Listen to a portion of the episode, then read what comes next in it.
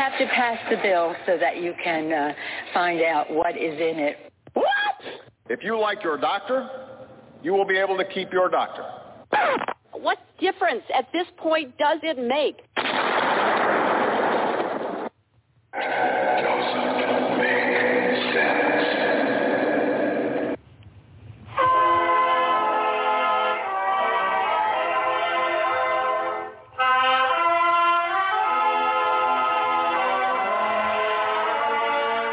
Looking to make sense out of what's going on in the world today, then you've come to the right place.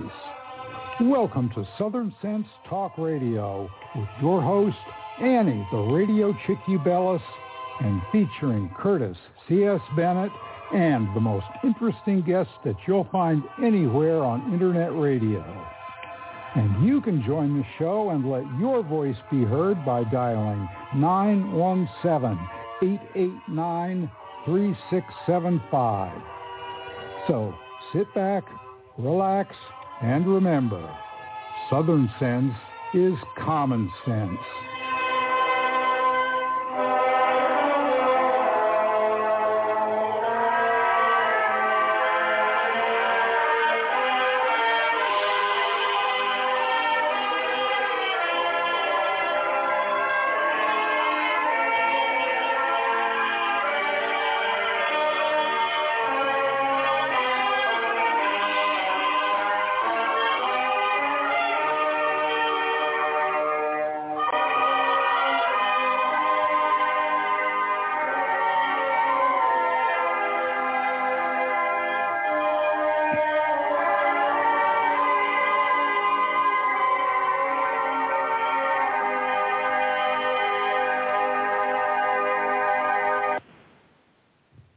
Headlines, breaking news.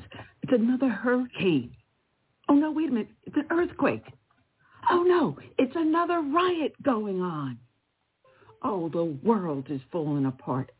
Every day, another shocking headline makes you wonder, what will tomorrow bring? That's why those who know what's coming are using today to prepare. I'm talking about getting your family some high quality emergency food from My Patriot Supply. My Patriot Supply is the nation's leading preparedness company. They've been in business going on 14 years now, and they served millions of American families. Now they want to help you by giving you $50 off their popular four-week emergency food kit. You'll get four weeks of food per person with meals designed to give you more than 2,000 calories a day. Oh, by the way, this food stays fresh for up to 25 years in proper storage. So it will be there when you need it. Other food goes bad fast. So don't wait. Go to preparewithsouthernsense.com and claim your four-week emergency food kit. You'll save 50 cents per 50 cents. No, not 50 cents. $50 per kit if you act now. Now, you can go to prepare with southernsense.com or if you're listening to the show on my website, just go to the top left-hand corner, click on prepare. Go to Southern Sense, put a dash in the middle, southern-sense.com. Don't wait. Do it today. All right, and welcome back to another adventure here on Southern Sense. You're listening live on Blog Talk Radio, SHR Media, oh, iTunes, Stitcher, Spreaker, YouTube, Facebook, Global Entertainment Network, and half a dozen other places you'll find us around. I'm your hostess with the mostest, the radio chickadee Annie, along with my co-host, oh so colorful, Curtis C.S. Bennett. And that was not a racial term, Curtis. Never even went there with that oh, man.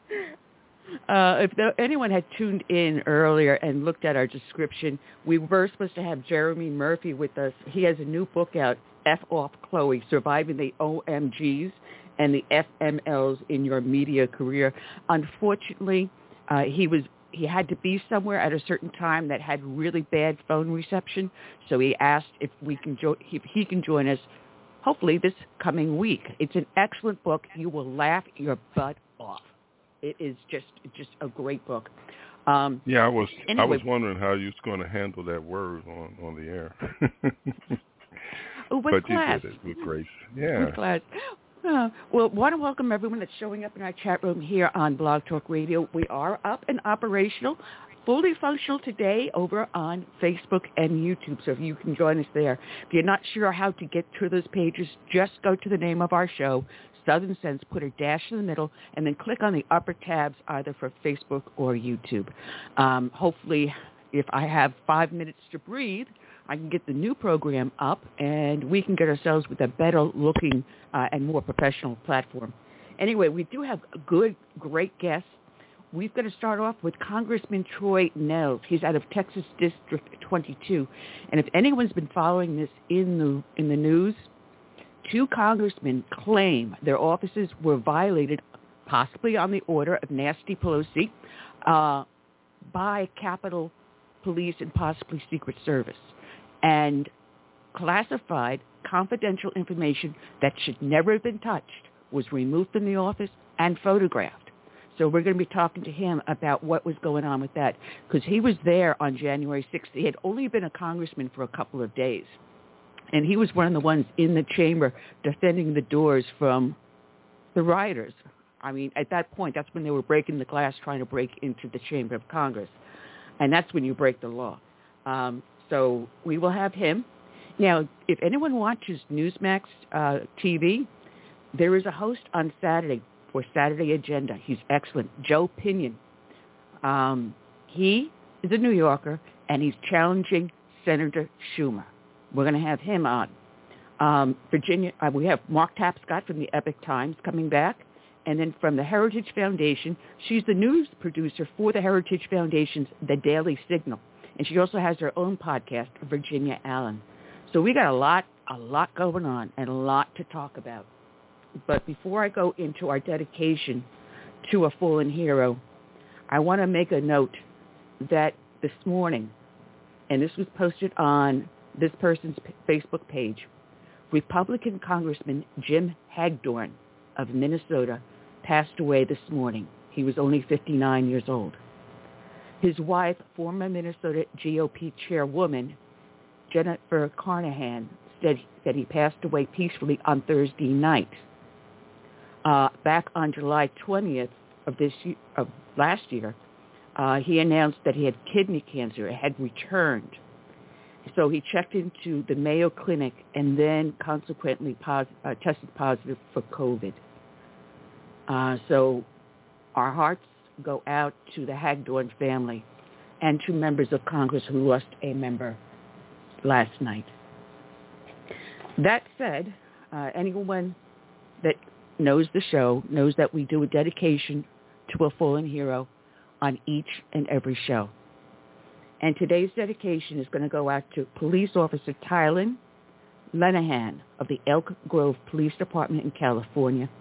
His end of watch was January 21st of this year. And this is coming from uh, CBS Local in Sacramento, edited a little bit by me, from Madison Keevy. At the podium in front of City Hall, the Elk Grove police chief stood next to a photo of a fallen hero to do something he had never had to do, announce a death in the line of duty for one of his own. The emotions can be seen and heard in Chief Timothy Albright's voice as he, looked, as he looked out into cameras live streaming his update about the death of Officer Tyler Ty Lenehan, who was killed in a head-on crash in Sacramento less than 12 hours before the press conference. Stories of his generosity and community service shared by strangers and community members who saw Lenehan at work. Work for Lenehan that meant giving back to his community. This hits hard for us, said Albright, who explained Lenehan was the first Elk Grove police officer killed in the line of duty. We heal from the support of our community, and it's in these times that our community shows up, demonstrates that support. We feel that. We appreciate that, said Albright.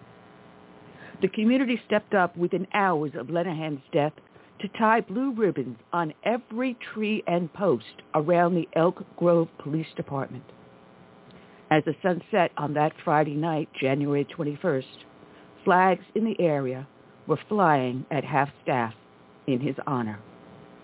A witness at the scene of the head-on crash on Highway 99 told CBS 13 he saw the body language of the first responding Elk Grove police officer change as he knelt next to his brother in blue. A witness, a Navy veteran, said he was moved because he knew what it meant to watch someone in your brotherhood hurt. The officer, he was running up to the other officer on the ground. He did one of those, it was urgent, but his shoulders, it was his whole body shrug, like he knew, said a witness, who wanted his name to be omitted and from WLTX.com. The Lenehan family released a statement the following Sunday morning following the loss of Tyler Lenehan, an Elk Grove Police Department officer who died following a wrong-way crash on Friday. Ty was a bright light of personality in our family. His life outside of being committed officer to the Elk Grove community was dedicated to serving his family and his church community. Ty performed innumerable acts of charity and kindness and blessed many lives with his personality, love, and humility, the statement read in part. The family also shared some photos of Tyler Lenehan, including pictures of him with his family. Our family is deeply heartbroken and devastated by the tragic loss of our husband, father, son, and brother. Ty is survived by his wife, Jessica, two children, Austin and Sydney, his parents, and three siblings, said the family in a statement. We appreciate the many condolences, the outpouring of love, and the support of the community at large. We would like to express our sincere appreciation to the first responders and hospital staff who immediately attended to Ty's injuries, the statement read. Friends of Tyler Lenehan spoke to ABC 10 Saturday, sharing memories of their fallen friend. Saturday morning, the Oak Grove Police Department announced a memorial account to help support the Officer Lenehan's family. The account titled the Officer Ty Lenehan Memorial Fund is operated through the California Association of Highway Patrol Credit Union, CAHP and is the only account accepting donations in this case, the Elk Grove Police Department said. Those interested in donating to the fund can do so at CAHP Credit Union website. The man who hit and killed Officer Lenehan, identified as Jermaine Walton, was arrested by CHIP and has been booked in the Sacramento County Jail with no bail on charges of murder, causing an accident resulting in injury, freeway wrong-way driving, and DUI causing injury. And finally, from again CBS Local Sacramento,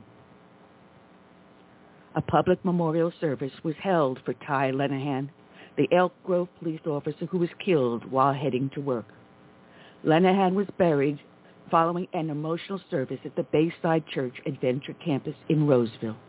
He was remembered as a man of God on a mission to make the world a better place. He had served in the military as a motorcycle officer. His life was cut short when a suspected drunk driver hit him head-on as he rode to work. Bagpipes played in front of an American flag hung between two ladder trucks. It has been tremendously helpful for our folks and the Lenehan family just to see the support, said an officer.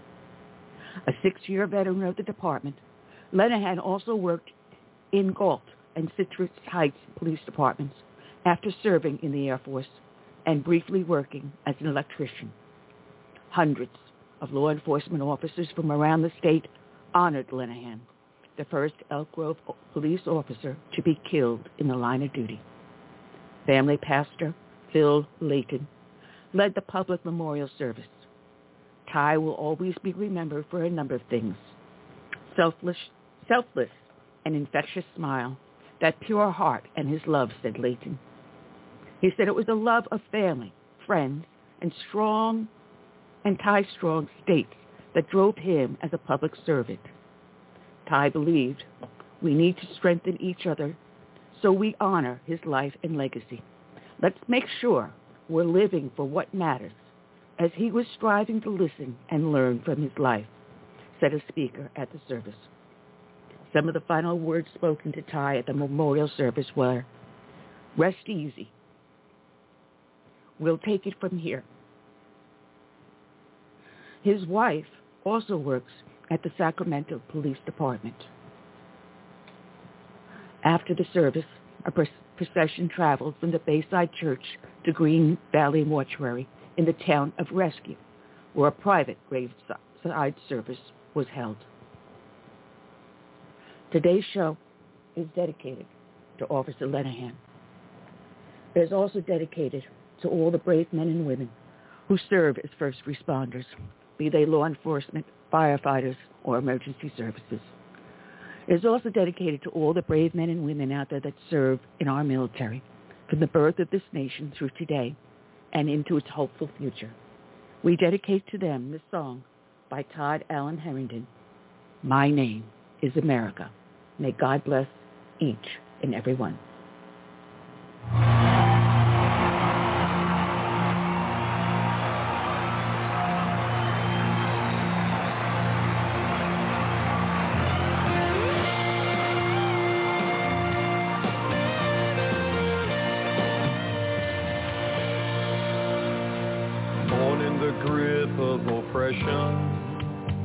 I fought for my liberty.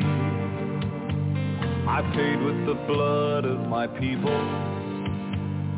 Freedom has never been free. Now my door's always open to dreamers and friends.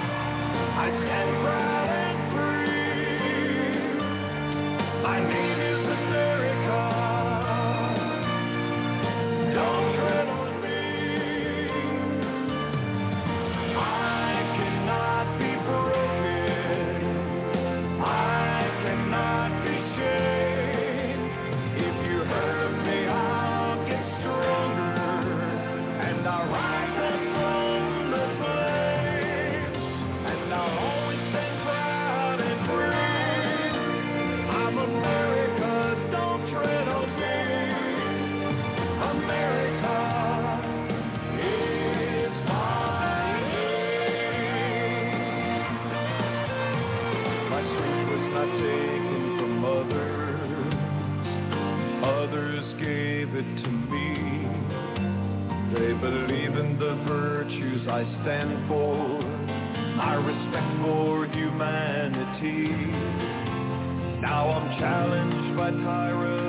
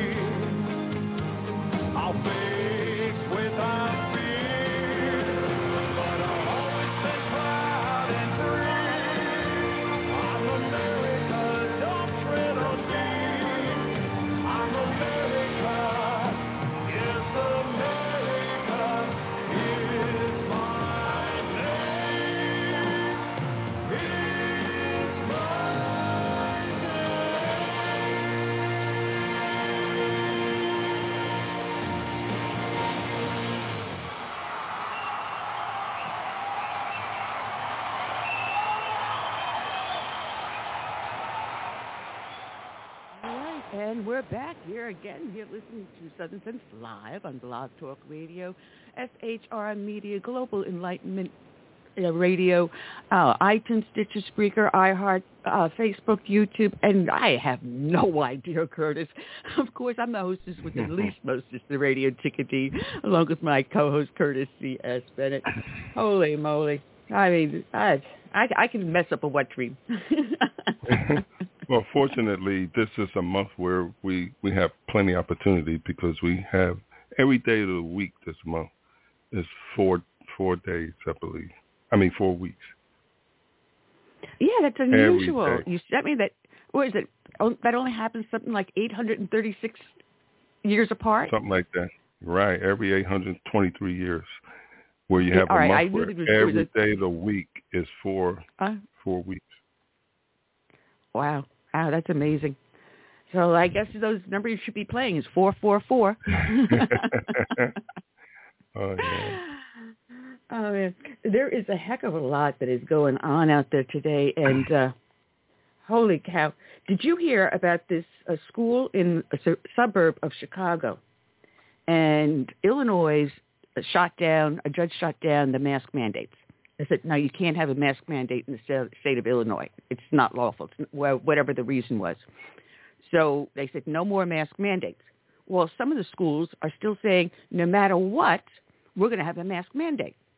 So they posted a sign on the school that said, you enter here without a mask on, you will be asked to leave. So the Hmm. kids all show up at school. order. Oh, no. Well, the kids all showed up at school. A whole mess of them, a whole gaggle of them, uh, went in without a mask. So, of course, they were told, you have no mask on. So the kids all lined up and marched out the front door. And it wasn't just two or three. It wasn't 10. It was 20. It was a ton of kids. There is a video up on YouTube that was also, I think, posted up on Twitter, too. Uh, if you just Google uh, Chicago suburb kids walk out mask mandate. You'll probably see the video. Uh, I I think Newsmax might have it up there also, uh, but it's it was so good. I mean, kids, teenagers, high school kids, with the ability to think independently, and said, "That's it. We're not putting up with this." Because there was another uh, school in another Chicago suburb that rounded up all the kids that would not wear a mask and herded them into a single room. Now you're worrying about spreading the virus, so the one thing you don't do is cram all these kids in one tight space. And the parents found out about it and was like, oh no, you're not. So parents and students are uniting together to fight uh, these school districts that have gone tyrannical with these mandates and other things of BS. I'm glad to see Americans taking their step forward. They, they said, well, the truckers can do it. Why can't we? So maybe even the fact that parents who are already speaking up at school board meetings have given the truckers the courage to say, hey, listen, we're not alone in this fight. Parents and students and people across Canada and the United States and across the world, New Zealand, Australia, Germany, Italy, France. Oh, man, they had a, um, a, a mask and mandate protest in Paris. Um, it- I believe it was just a couple of days ago. And the brutality that you see being laid on people peacefully protesting, peacefully protesting the Macron government. Talk about a tyrant. He sent the police after them with batons, rubber bullets, tear gas. They attacked the peaceful protesters, and you see some of these being carried off, and it's very visible that their legs were broken. You can see one guy halfway between the knee and his ankle. It's hanging at almost a 90-degree angle. I mean, these people were getting beat in the head, beat across the back. This is what it's coming down to. These governments know they can no longer control we the people, so they're coming after us. So you got to be, you got to watch out, guys. We got the trucker uh, freedom rally coming from California, starting off February 23rd, heading to Washington D.C. Should be there in time for the State of the Union. Let's see how Biden handles this. Let's see how nasty Pelosi handles this. To see truckers peacefully protesting. So they're sending out, Department of Homeland Security, sending out terrorist, domestic terrorist warnings because these truckers are planning to go cross country. And you know what I'm saying out there to all the police departments out there? Give them an escort. Give them your escort. You want to keep the lanes uh, open for other traffic? Keep them in the right-hand lane. Allow enough time for traffic to come in and off the ramps, but give them an escort so they can legally and orderly descend upon D.C. Just hand it off to the next jurisdiction. Give them the escort. Don't do like what Trudeau is doing right now. He's rounding up the leaders. He's already arrested the two top people that started the Freedom Convoy. And you watch, I forget what her name is, but you watched her being carted off in handcuffs because she's out there exercising her Canadian constitutional rights of peacefully protesting.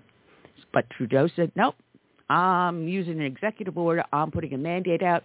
And if anyone is out there protesting, we're arresting them. And the truckers are being defined.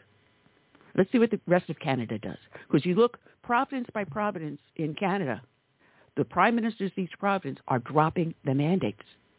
They're seeing what's happening. They're seeing, and they're declaring the pandemic is over. It's an endemic. It's going to be around like the common cold, so deal with it. You're not going to go around for the rest of your life hiding behind a mask. So, the nation is speaking. The nation is speaking. You with me, Curtis? Yeah, I had I think a, Curtis fell asleep. incoming. No, I had an incoming call. I had to let him know I'm on the radio. I got an uncle that's um, up in the hospital in Philly, so that was his wife trying to Oh. update me. I'm like, like Carolyn, Oh. can you come get the phone? I'm on the radio. but anyway, yeah, people are waking up, and it's about time. Unfortunately, I have some people just can't wait to get the second um, shot, the booster, and this and that and the other. It's just they're so uninformed. I'm telling you. Um, I got a cousin that doesn't want to come to see me because I didn't get vaccinated yet. Before the vaccine came out, I mean, I was at her apartment. We're eating, hanging out together, and everything. we all went to Atlantic City. Yet now, since she's gotten the shot, oh, I don't want to be around you. That type of mentality, and I'm like, doesn't make sense. Before No. the shot came out, we were all hugging and everything in the same small space and all that. And it's just uh, they're doing a snow job on people up there. They are. They actually are. Now, the thing is, is that um, you get the virus without the vaccine. You have natural immunity. And right now they're showing it, people are still tested with natural immunity two years after contracting the virus. So we don't know how long natural immunity, it may be for the rest of your life. That's a good possibility. It could be six years. We don't know. Because this is all well, brand me new. but we do know with the vaccine, but if you do get the vaccine and you haven't had the virus, you can still get and transmit the virus. Mhm. So your cousin thinking that she's safe and she's not going to get the virus, and she's even if she does, she's not going to spread spread it. She's holding the wrong end of that stick. Go ahead. Well, that's my whole point. My whole point is okay. You got the vaccine. What are you afraid of now? but um, I, you know, belong to the American Legion, and um, we have quite a few members who did get the shot, the vaccination last year. And um, do you know what? All five of the- them came down with COVID again. Yep. So And I'm hearing a lot of that. I'm hearing a lot of that. So Yeah, I'm I- like, I- I- okay, what's what's what's all the taking the vaccine for if it's not protecting you? No, what's, what's the funny thing is, is that you know you have the natural immunity, you're not going to get the virus again, nor can you spread it. But if you get the vaccine, you contract the virus, you can still get that virus a second time, and possibly we don't even know it's possible, maybe even a third time. Because what Oh, you're yeah. doing is you're altering your body's DNA. Yep. And it's altering the way in which your body immune system responds. And recognize And this, these these viruses, vaccines, if you want to call them that, actually it's gene mutation, have not been test, uh, have not been um, what do you call approved. We have our guest, our first victim, in on the line, uh, and whenever you want to do something, you you don't do this. You don't piss off a cop. And that is what I think uh, Nasty Pelosi has done to this congressman. Congressman from Texas, Troy Nehls. How are you doing, Sheriff Nehls? I'm doing fine. Thank you for having me. Thank you so much. Mm-hmm. And I speak from experience because the last thing anyone wants to piss off is this New York City retired cop. And someone recently did that and found out just what happens when you do. well, yeah, I think it's kind of, you know, I've, I've served in law enforcement for 30 years. I was the sheriff of a, a large county here in, in Fort Bend County, so I know a little bit about law and order. I'm a law and order man. I support the men and women in blue, and so why would Nancy Pelosi start targeting me? I told an uh, outlet the other day, I said Nancy's toying with the wrong sheriff. Yeah, yeah. And what's the highest law in the land? It's not the, the Supreme Court. It's the sheriffs. so I'm sorry. They have no control over the sheriffs because the sheriffs are the law of the land. Amen. But what happened was you were there January 6th in the chambers when some of these idiots tried storming the, the chambers, and you were there to help defend. You had just, just taken your seat only a matter of days before. So you, you saw everything that was going on. And the first thing that came to my mind, I said, where's the backup? How come they've got the Capitol Police out there? Where are the back? Where's the backup? Because normally you would see buses and buses loads of other units sitting there in wait to be deployed. Trust me, I've gone to enough riots, and I know the tactics that they would use. And I didn't see the phalanx being formed to help defend and pull any injured officers out of the way. I didn't see any of the tactics that I know for crowd control. But then you see officers just opening the barriers and letting people onto the plaza. And I'm going, wait a minute. Who's giving the orders here? And these are all things that you are starting to question. That's right, and you're right. It was January 6th. I was inside the chamber. That the business of the day was certifying the electors, and of course, I objected to Arizona and Pennsylvania later on. Uh, it wouldn't do anything different today. Uh, but yes, I did what I could to try to, you know, de-escalate the situation, help diffuse the situation with the knuckleheads on the other side of the door. I mean, you know, there were hundreds of people inside the Capitol, but a majority of the people in the Capitol that day, through video footage, uh, didn't do anything wrong. They, the, a majority of the people in that building today didn't assault a police officer. They didn't break anything. And those that did, those that did assault law enforcement or break windows and glass, you know, they should be held accountable and they should see jail as far as I'm concerned. But a majority of the people in there didn't uh, didn't put their hands on anyone. Matter of fact, many of them in there were thanking law enforcement, having conversations with law enforcement, and and just are good people. And so, I I question uh, the Capitol Police, the leadership team, because they had so much intelligence for that for that event. They the, the intelligence was rolling in weeks prior, stating that the Capitol building, the Capitol was the target. There, there were people that had the the maps to the underground tunnel system. We knew that there were going to be extremist groups there, but yet the intelligence section did nothing with it. They kind of just sat on it. They put all this intelligence in their pocket because for what reason? It, it, it's, it appears they almost wanted it to happen because I would have, I mean, I think an entry-level law enforcement officer would have looked at that intelligence and you would have deployed the National Guard there on January 4th already. The Guard mm-hmm. should have been there. And if the Guard would have been there January 6th, wouldn't it, Wouldn't nothing, we wouldn't be talking about January 6th. So the leadership no, of the Capitol Police failed the American people, and they must be held accountable. Exactly, exactly. Yeah, me, I'm just a little old, you know, podcast to here in the state of South Carolina, but I was hearing the tom toms two weeks prior, and I was being told that there were going to be vans parked near the plaza with people that are going to have change of clothes in there. Okay, why do you need a change of clothes? Because they bought Trump memorabilia and they were going to get out of their Antifa and Black Lives uh, Black Lives Matter regalia and put on Trump regalia to help egg on the crowd. I was hearing this two weeks prior that this was being planned. So I was I, I'm sure my co-host will tell you that I did say something on air. I said, if you're heading there, be aware, be on the lookout, and don't let them do this to you. And sure enough, if I heard it, and I'm down here, and what do I have? You know, the internet, and maybe someone may make a phone call to me. I mean, come on, I retired in 96, so what connections would I have that I could hear? But I did. So if I could hear, why didn't Nasty Pelosi hear? And, and that's the point too, is that is that you know this January sixth, this sham committee looking into January sixth. Obviously, Leader McCarthy asked me to be one of five to be on, you know, one of his picks to be on the committee, and then Nancy Pelosi pretty much rejected everybody. I mean, she officially didn't like Jim Jordan or Jim Banks, but we then said if you don't take any of us, all of us, you're not getting any of us.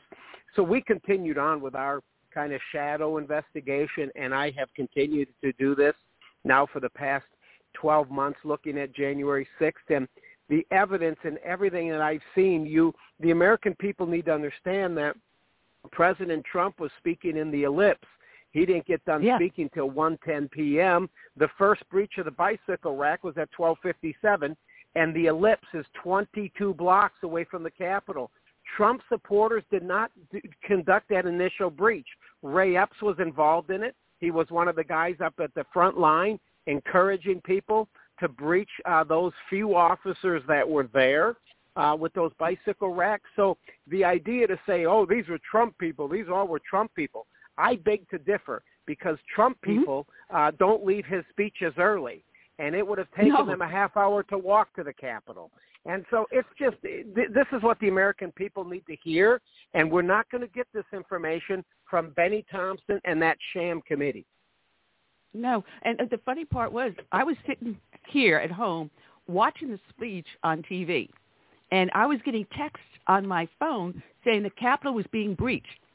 Trump caused a, Capitol riot. And I'm going, wait a minute, he's still there talking. How could he cause a riot when he's still on the other side of D.C.? That made no sense to me. So this is where things started trickling in and trickle in. Like who opened the uh, Columbus Street doors? Uh, excuse me, each door weighs 2,000 pounds. You need a cannon to breach that, and I didn't see anyone with a cannon. so who opened the doors? There's a lot of questions. But because you are part of the shadow committee, um, someone breached your office, didn't they? They did, and and I feel that you know I've been probably one of the most vocal uh, uh, members of Congress regarding January 6th. I mean, I spent countless hours uh, analyzing all the information, all of the reports, the the Senate hearings back in February and March, and and I've provided Leader McCarthy a 14-page document on my findings. I did that already. He's had that for eight, nine months already, because it, it you know, January 6th was really a law enforcement matter. It was a law enforcement failure. And so I've been very vocal and very critical of, of the leadership of the Capitol Police and Nancy Pelosi. And so now all of a sudden I feel like I am being targeted. I'm being targeted now by that leadership team. Uh, they a Capitol police officer was inside my office. They claim they found an open door, and he was inside my office to make sure no one uh, that was unauthorized should be in my office. It was a Saturday afternoon, and we weren't in session at the time. And while he was in there making sure no one sh- was in there, that he started taking pictures of some of my documents and and and information on my whiteboard which contained my legislative priorities for this year. But he found some of the words on that whiteboard suspicious. It was a little hand drawing of a map of the Rayburn building. And for your listeners, that's one of the three buildings that uh, are for members of Congress. That's where we where our offices are. And there was a little handwritten map of that Rayburn building with an X on it. And he found that to be suspicious.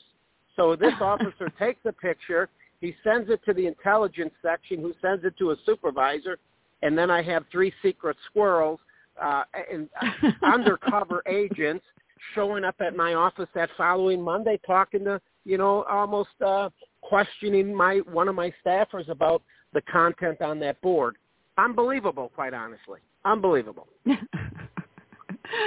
I, the the arrogance and the swamp that you found yourself in, and I know the Rayburn Building. You know, when I was there for Trump's inauguration, um, a friend of mine, uh, Joe, uh, not Joe Wilson, um, yeah, Joe Wilson, uh, used to be my congressman, and a friend of mine used to mm-hmm. work with him. So she said, "Hey, listen, we're going to go see Joe." So we went over to his office to see and say hi to him. Um, but uh, you know, uh, it, there's so much that goes into this. But they're actually trying to stop your investigation. It sounds like they don't want the truth to come out. They want the Cheney uh, version to get out, which is why McCarthy has now endorsed her opponent, which is practically unheard of. Yes, I think what it is is is I think they're trying to they they want me to shut up. Uh, they're trying to silence me and and maybe intimidate to the point of even destroy me. That's what they're trying to do. Uh, but good luck with that. Uh, that's not going to happen. But I just believe that that for the Capitol Police to go into a members of Congress to go into any member office doesn't matter if you're Democrat or Republican and start taking pictures uh, on on material that you think is suspicious and then have a, a criminal investigation conducted on that member is beyond their scope. It's beyond their authority. There are there is a speech and debate clause in the Constitution, uh, and we're looking into seeing whether that was violated. And the the Inspector General, his name is Michael Bolton. He's not the singer Michael Bolton but this guy, his name is Michael Bolton, and he's agreed to conduct an in- investigation into my issue because uh, it just that things like that should never happen. Nancy Pelosi has taken the Capitol Police and she's weaponized it.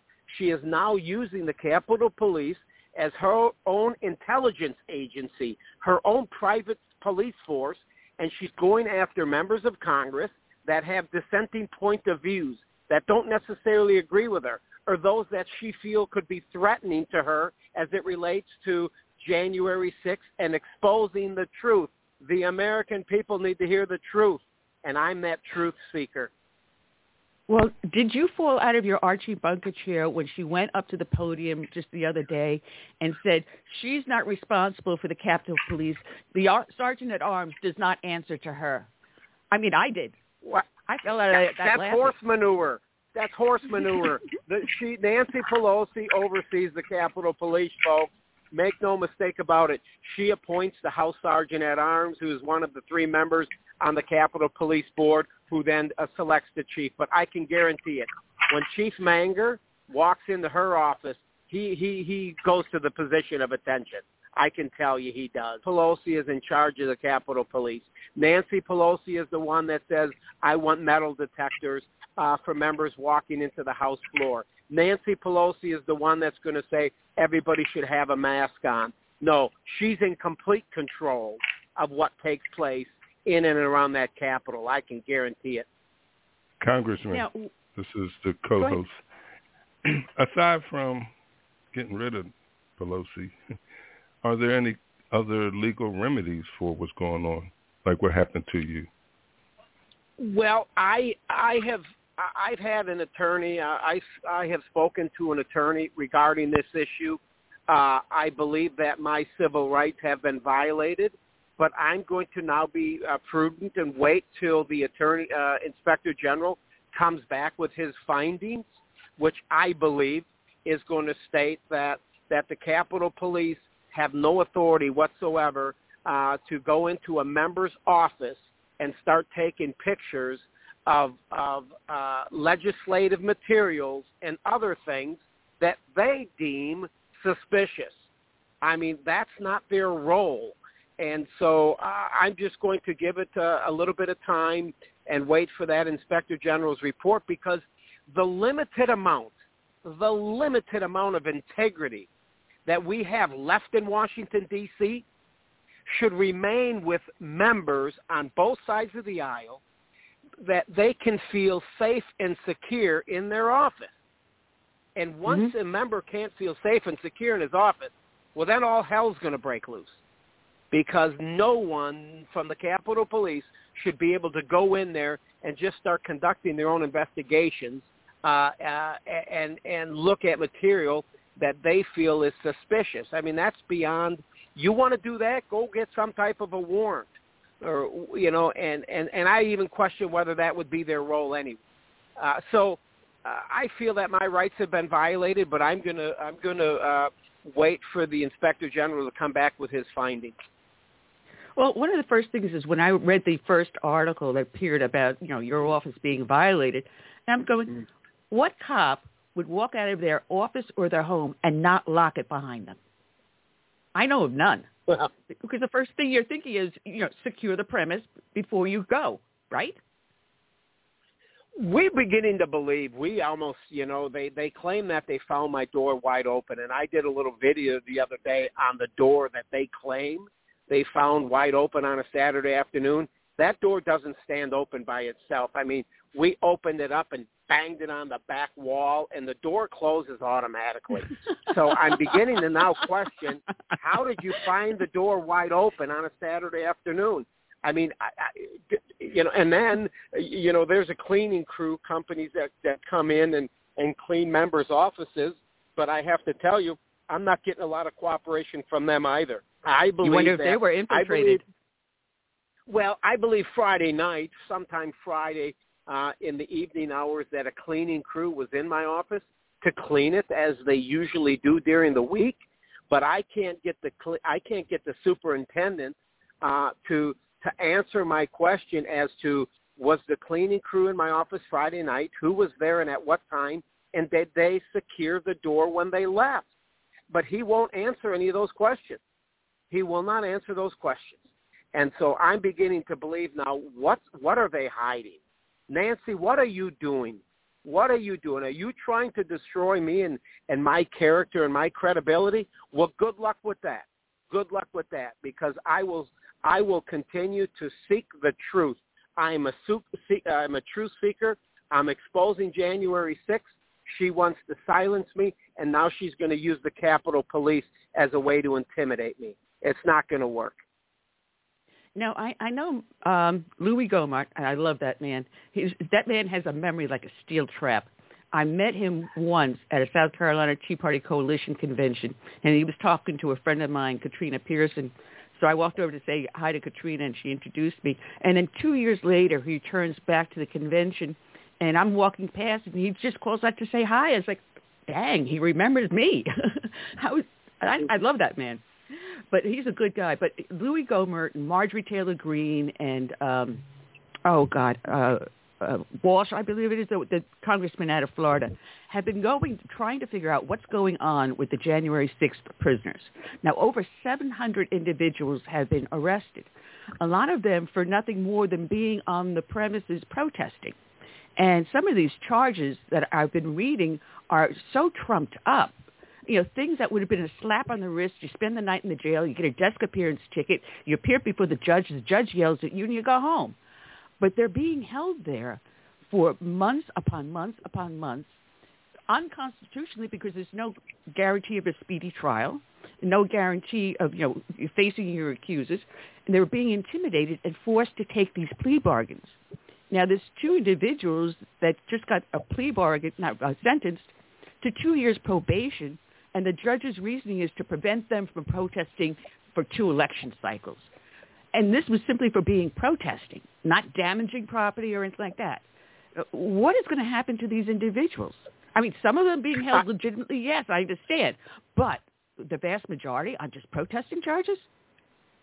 Yeah, I the, the third individual from Florida, I think you're re- referencing is Representative Gaetz, Matt Gaetz. Yes, thank uh, you. From, thank from you. Uh, from Florida, and and yes, I know that Louis and, and Marjorie and Matt Gaetz have been down into the Gulag uh, into that uh, prison there in Washington D.C. in the District of Columbia, which is really controlled by the feds.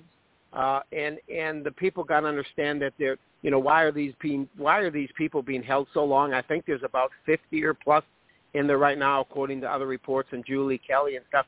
That uh, you know there there really is no bail system in the federal system, so they either let you go or they don't. Uh, it's it, they can hold you or they don't, and obviously the feds have chosen to hold you know these 50 or 60 that still remain there today. I think it's a sad state of affairs with what you're seeing with crime across our entire country. And we have liberal DAs that have been funded by George Soros and, and liberal judges that are being elected in many of these liberal cities are letting real, real hardened criminals go. They are letting people out for very little bail or no bail at all, for homicide, for aggravated assault. And then what do we see? These same individuals are going back to the first vic- the victim that put them in jail, and they're going back and they're killing them. So it, it's it's we have anarchy almost to the point on our on our streets because we have these liberal DAs and these liberal judges that are pandering to the criminal today. They're pandering to the criminal. You've got the liberals around there wanting to defund the police. Hell, they tried to to totally dismantle the police in Minneapolis. Uh, so it, it's it's a sad state of affairs. But the American people, the American people have they they are they realize that the Republican Party is about law and order, and they're they're they're actually starting to fight back, and that's why you see approval ratings with this administration, you know, in the low 30s. And I'm quite I'm trying to figure out what the hell's the matter with the 33 percent. Why do they feel this administration is doing something good for the American people when they're doing nothing good for the American people? Oh, because it's not Trump. Yeah, as long as it's not Trump, they're happy.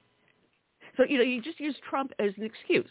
You know, it's just it's it's absolutely absolutely stunning and amazing. I mean, we've got an open Mexican border, but you can't allow truckers crossing over from Canada to the United States to deliver goods if they're not vaccinated. But you can have the unvaccinated, the unclean, the unhealthy, the criminal element come across and be escorted into the inner sanctum of the United States, no problem. No problem. This is an upside down nation. I never thought I'd see a situation like this. Everything you see with this administration, you touched upon the border with the open borders. Secretary Mayorkas, he's a joke. Uh, he says the border's open. I've been down to the border. Uh, I've been to Laredo, McAllen, to Yuma, Arizona, to San Diego. The border is not closed. It is open for business. We have people from hundreds of countries, well, well over 100 countries, enter our southern border. We want to talk about fentanyl killing people. It kills more people than car crashes today. And then you look at this, this up in Ottawa with the truckers. With for the first two years of coronavirus, uh, they didn't have this type of rule.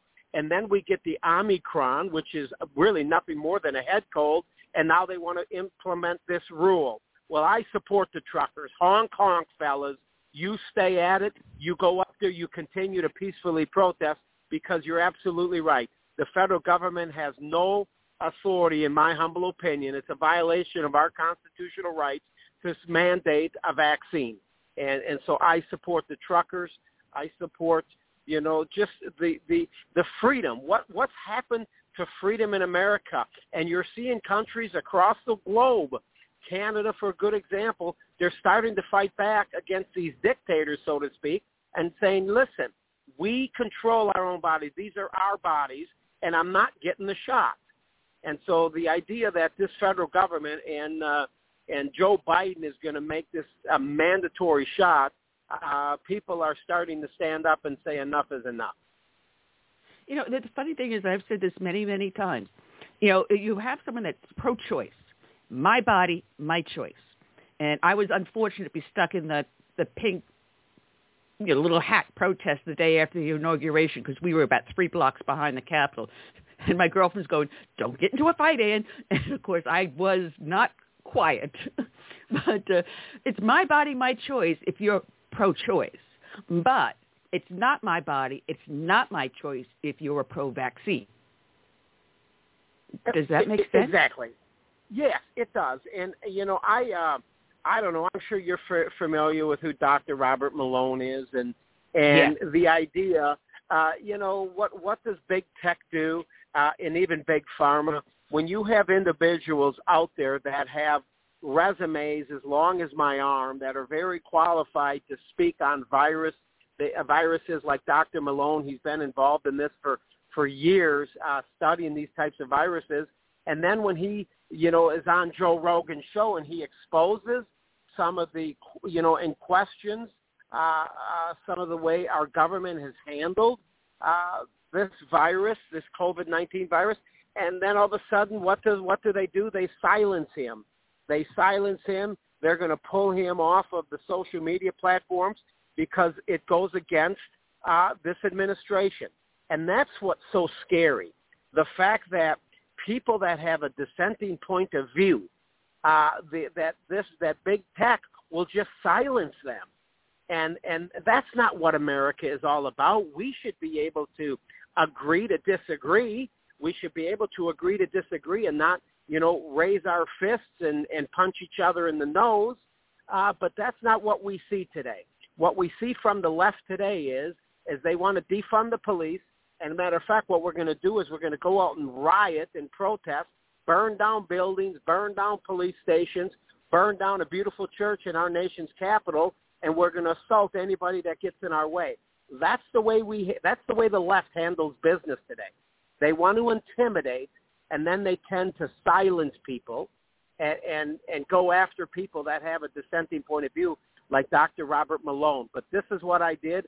I took his entire two and a half hour uh, uh, uh, uh, interview with Joe Rogan, and I entered it into the congressional record because you cannot mm. censor the congressional record. No, that's absolutely awesome. It's absolutely awesome. There's two other scientists besides Malone that have have been si- silenced. Uh, former Harvard professor Martin Kulldorff. Um, he was one of those that was rather outspoken, and he had written something like about uh, his work has been cited 27,000 times, and he had 201 peer-reviewed published journal papers his resume in the Food and Drug Administration is 45 pages long. That's how much cred this doctor has. But he's lost his job because he was saying, wait a minute, Fauci's wrong about how we're doing this. Sweden is right. Oh, leave everything wide open. Don't do the mandates. And the virus will become herd immunity and it'll run its course and, and everyone can get back to a normal life.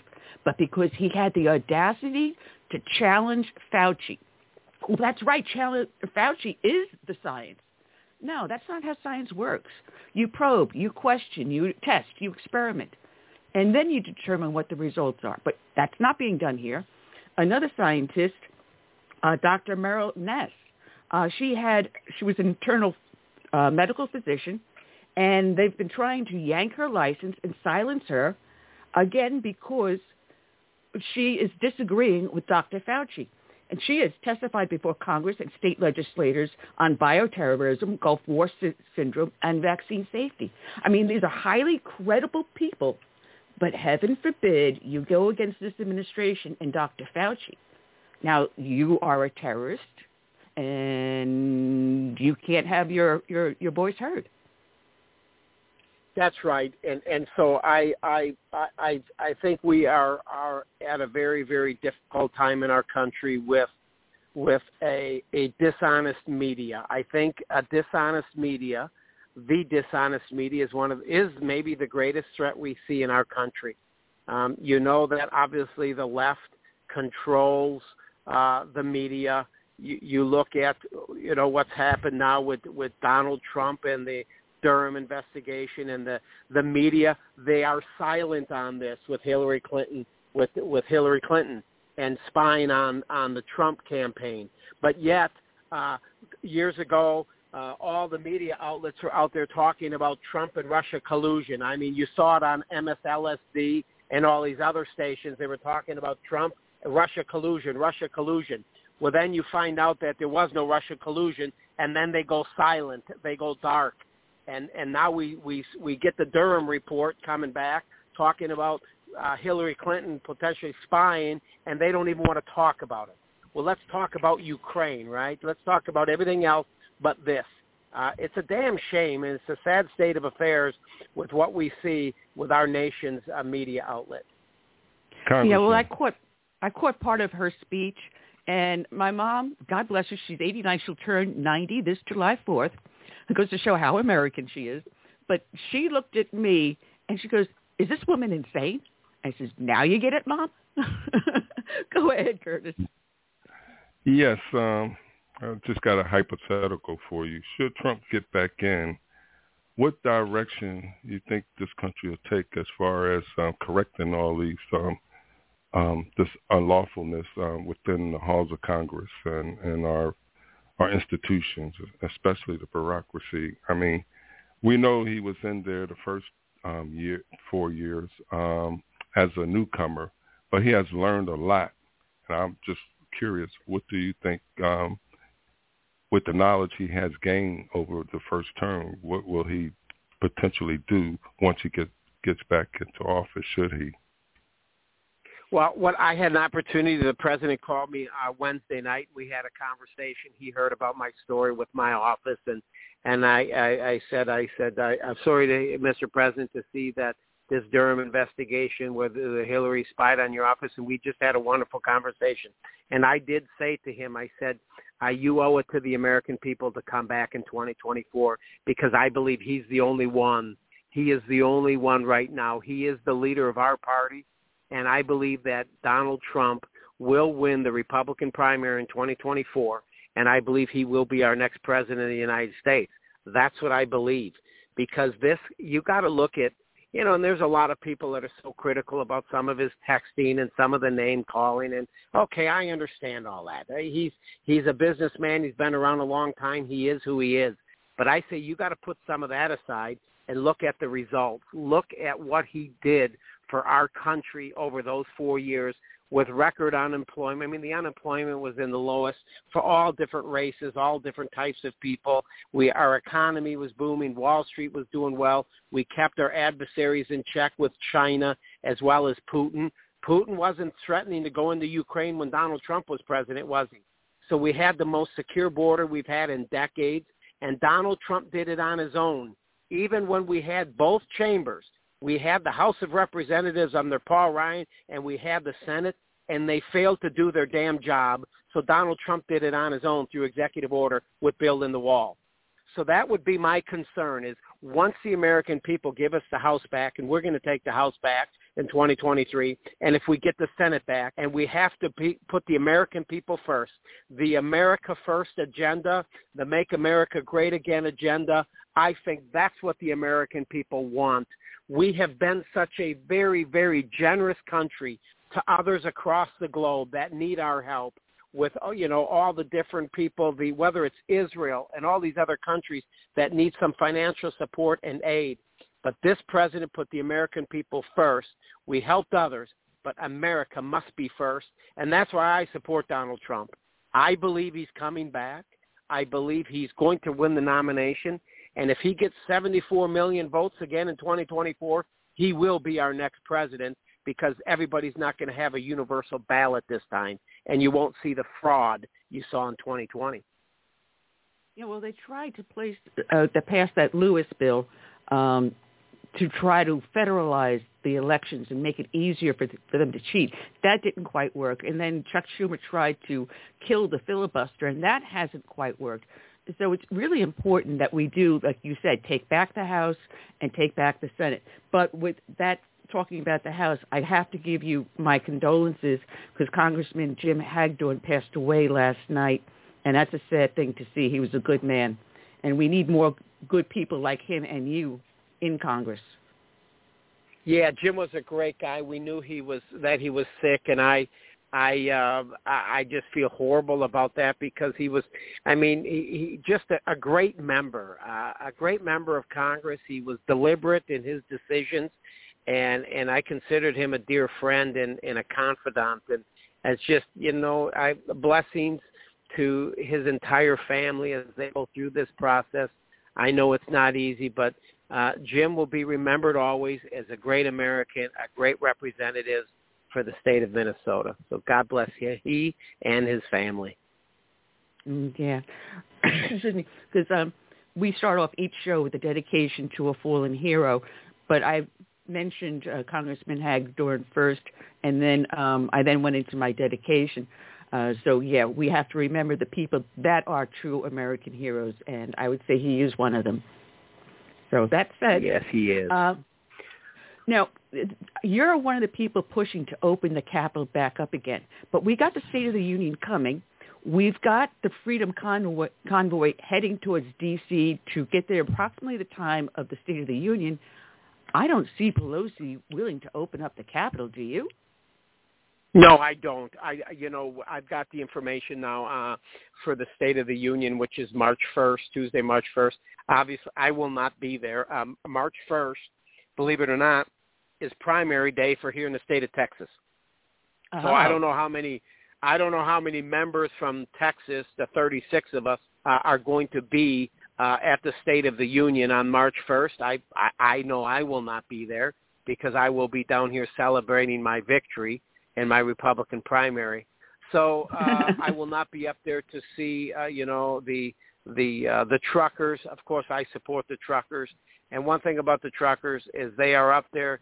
They are they are demonstrating, and but they're doing it peacefully. And I think many many people across the globe support the truckers. They're not burning things down. They're not assaulting anybody. You know, they you had people donate money to GoFundMe and this and that, and then they, they then big tech in them they try to take that money away and and try to uh, silence uh, the American people trying to support and help these truckers financially. So uh, if you see a, a convoy coming into Washington D.C., I'm sure they are there to express their frustration and their outrage over a mandatory vaccine for them to do their job. You know, they're in their trucks by themselves and if it's somebody's in there, the passenger seat, it's usually their wife or their girlfriend. So why do you feel you need the mandatory vaccine, um, a mandatory vaccine for these truckers when pretty much they're by themselves a majority of the time? Makes no sense to me. No, it doesn't. It absolutely doesn't. But I heard now uh, they keep on changing the rules on who could be present for the State of the Union. Now you got to remember, Nancy Pelosi on TV created uh, committed a felony when she ripped up Donald Trump's speech on camera and deliberately. That is destruction of federal property. And when she did that, I don't know why she wasn't placed in handcuffs. If I did that, I'd still be sitting behind the the gulag, you know. But you know, they keep changing the rules. First off, I heard 20 from each side, or no, we're going to do a full house, and then every turn. What what are the rules? Do you know what they are at this well, point? Well, I believe I believe it was when I went to the the first time a president is in office. It, it's not called a a uh, uh, it was a joint session, and I was there last year. Uh, Biden was there, and we call it it's called a joint session. Uh, and then the second year a president is off, they call it the State of the Union. I believe that the members are all are invited but they are going to use not only the House floor, but they're also going to use the gallery, and there will be no guests. So uh, we're not you you can't bring like a you, you try to bring invite somebody from your district, you know, somebody that did something good, but I don't believe that's the case this year. So they're going to use the entire uh, floor as well as the gallery to get, I think, 535 in that uh, uh, for the State of the Union. But I will not be one of them there because oh, I think we just lost the congressman. Oh, he dropped out. You still with us, Congressman? I'm sorry. Mm-hmm. Yeah. Yeah, you did dropped you out for a second. Me on that? We thought we lost I'm you. Sorry. You did. Uh, yeah. uh, they're going to use the Police gallery. Yeah, they're going to use the gallery as well and and the House floor. Uh, I believe every member of Congress is invited this year but the, but you're not allowed to bring any guests. So they're mm. gonna they're going to uh, they're going to invite everybody, but you can have no guests. Last year, obviously, it was very limited. Uh, there were only like 20 or so on each side. I was one of the 20 or so that was at the joint session last year. Now this year they're calling it a State of the Union because the first year a president his office, uh, it's not a State of the Union. They call it a joint session. Um, so uh, I won't be there this year, obviously, because of our Republican primary on March 1st, but I believe all members of Congress have been invited. Now, Congressman, does that does that apply to the president? Can he still bring get guests? I, I don't know. I don't know what he can and cannot do, but uh yeah, I just um listen. I I I support the office of the presidency. I do. I just feel that that Joe Biden has he's just a train wreck. He and his an entire administration, from his vice president, who they consider the the border czar when he appointed her to the border czar, she's done nothing to secure our southern border. Matter of fact, she continues to just pretty much avoid our southern border and travel everywhere else. You look at the DH secretary with Mayorkas. I believe that guy's in denial and he has failed. I'm not happy with General Milley. Have fired him a long time ago as well because look at what's happened to our military. The the dismal withdrawal out of Afghanistan and the way they they roll that out. 13 young members of our military should be alive today, but this administration failed those. They're failing our military with these mandatory vaccines.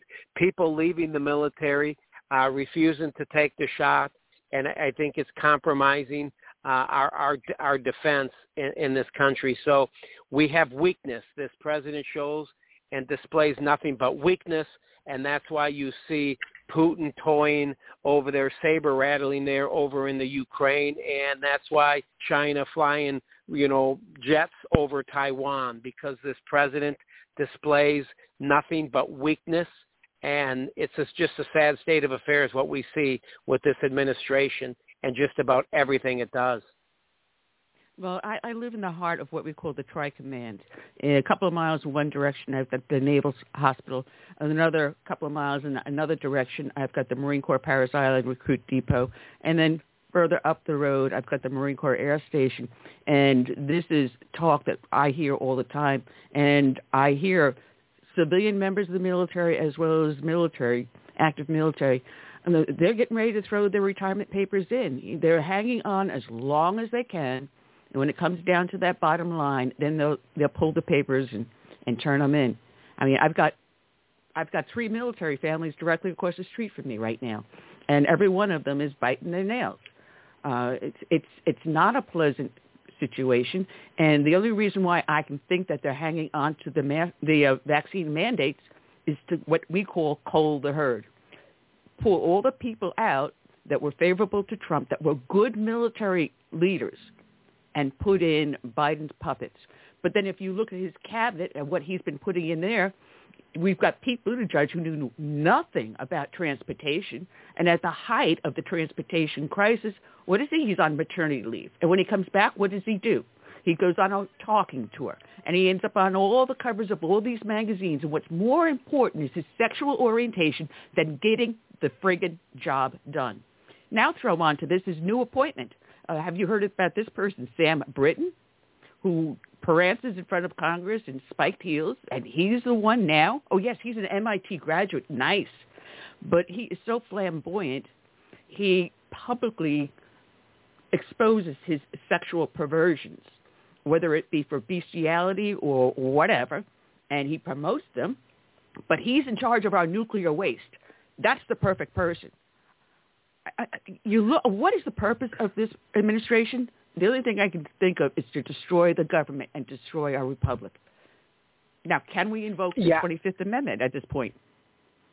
Well, that's a very difficult thing to do, quite honestly, the 25th. There's just more than just getting members of Congress to vote to say let's let's invoke the 25th. It it takes an enormous amount of effort. You got to have more than just uh, 50%. But the, the the point I think you're making is that yeah, this administration seems to be making decisions all in the name of uh, social justice or social injustice. You see that with the defund the police movement. You see that now with with his attitude as it relates to putting people in positions now uh, that may not necessarily be the most qualified. His comments about the next Supreme Court justice saying, "I want to make sure that that is a, an African American female." Well, to me, that should offend just about anybody else that would be qualified for that position. So, again, I don't really know if, if Joe is in, actually in charge. He doesn't appear to be in charge. I don't really know who is in charge up there with some of these decisions that they've been making, quite honestly, all the way back to January 20th when he then all of a sudden said, we're going to get rid of all Trump's executive orders as it related to the border, as it related to the Keystone Pipeline, as it related to the Nord Stream 2, now that Putin is using to his advantage. Uh, uh, so it, it th- this administration is is off balance, and this administration, quite honestly, is destroying this country. We are spending trillions of dollars with these spending bills. Six trillion dollars, six trillion dollars on COVID. Six trillion. We're up to thirty trillion now. Enough is enough. But the American people are waking up to it. I think what you saw there in Virginia with them electing Governor Youngkin up there. So I think January, I think in November, uh, you're going to see a significant shift. You're going to see many, many independents and others supporting the Republican candidates. We're going to gain a large majority, I think, in the House of Representatives. Hopefully, we can get the Senate back, and then we got two more years of, of Sleepy Joe. And when we get uh, President Donald Trump back as number 47, I think it's going to be a great, great thing for America and the American people. Well, you know, I've seen the trend here where I live because I still run my Tea Party. Now, yes, I still have monthly meetings. My last month meeting, I looked around the room. There were so many new faces that I, I never saw before. And one woman came in. She had only moved here four days before our meeting. And she was there. I want to be involved. I moved from XYZ state four days ago. I came here because I heard you're, you're a patriotic town and you still had a Tea Party going and holy cow, it, I got goosebumps. I really got goosebumps. So you know, we have to stay politically active. We, as conservatives, we're so busy about our jobs, our family, just going along, getting along, and just you know having a nice life, until, as I call it, you po- you poke the bear. And I think Mama Bear mm-hmm. has finally gotten poked, and we're saying we're not taking it anymore. Look at these school board meetings. And look what happened in Chicago suburb just the other day. The kids were told, you walk in here without a mask, you're going to have to leave. And in mass, a whole large portion of that class walked out, not just one or two. And everybody that walked out of that school building, that's a body they don't get paid for. And that cost the school district. And I love it. And we can't, we got to vote, but we also have to vote with our feet and our dollars. That's my rant for the day. Mm-hmm.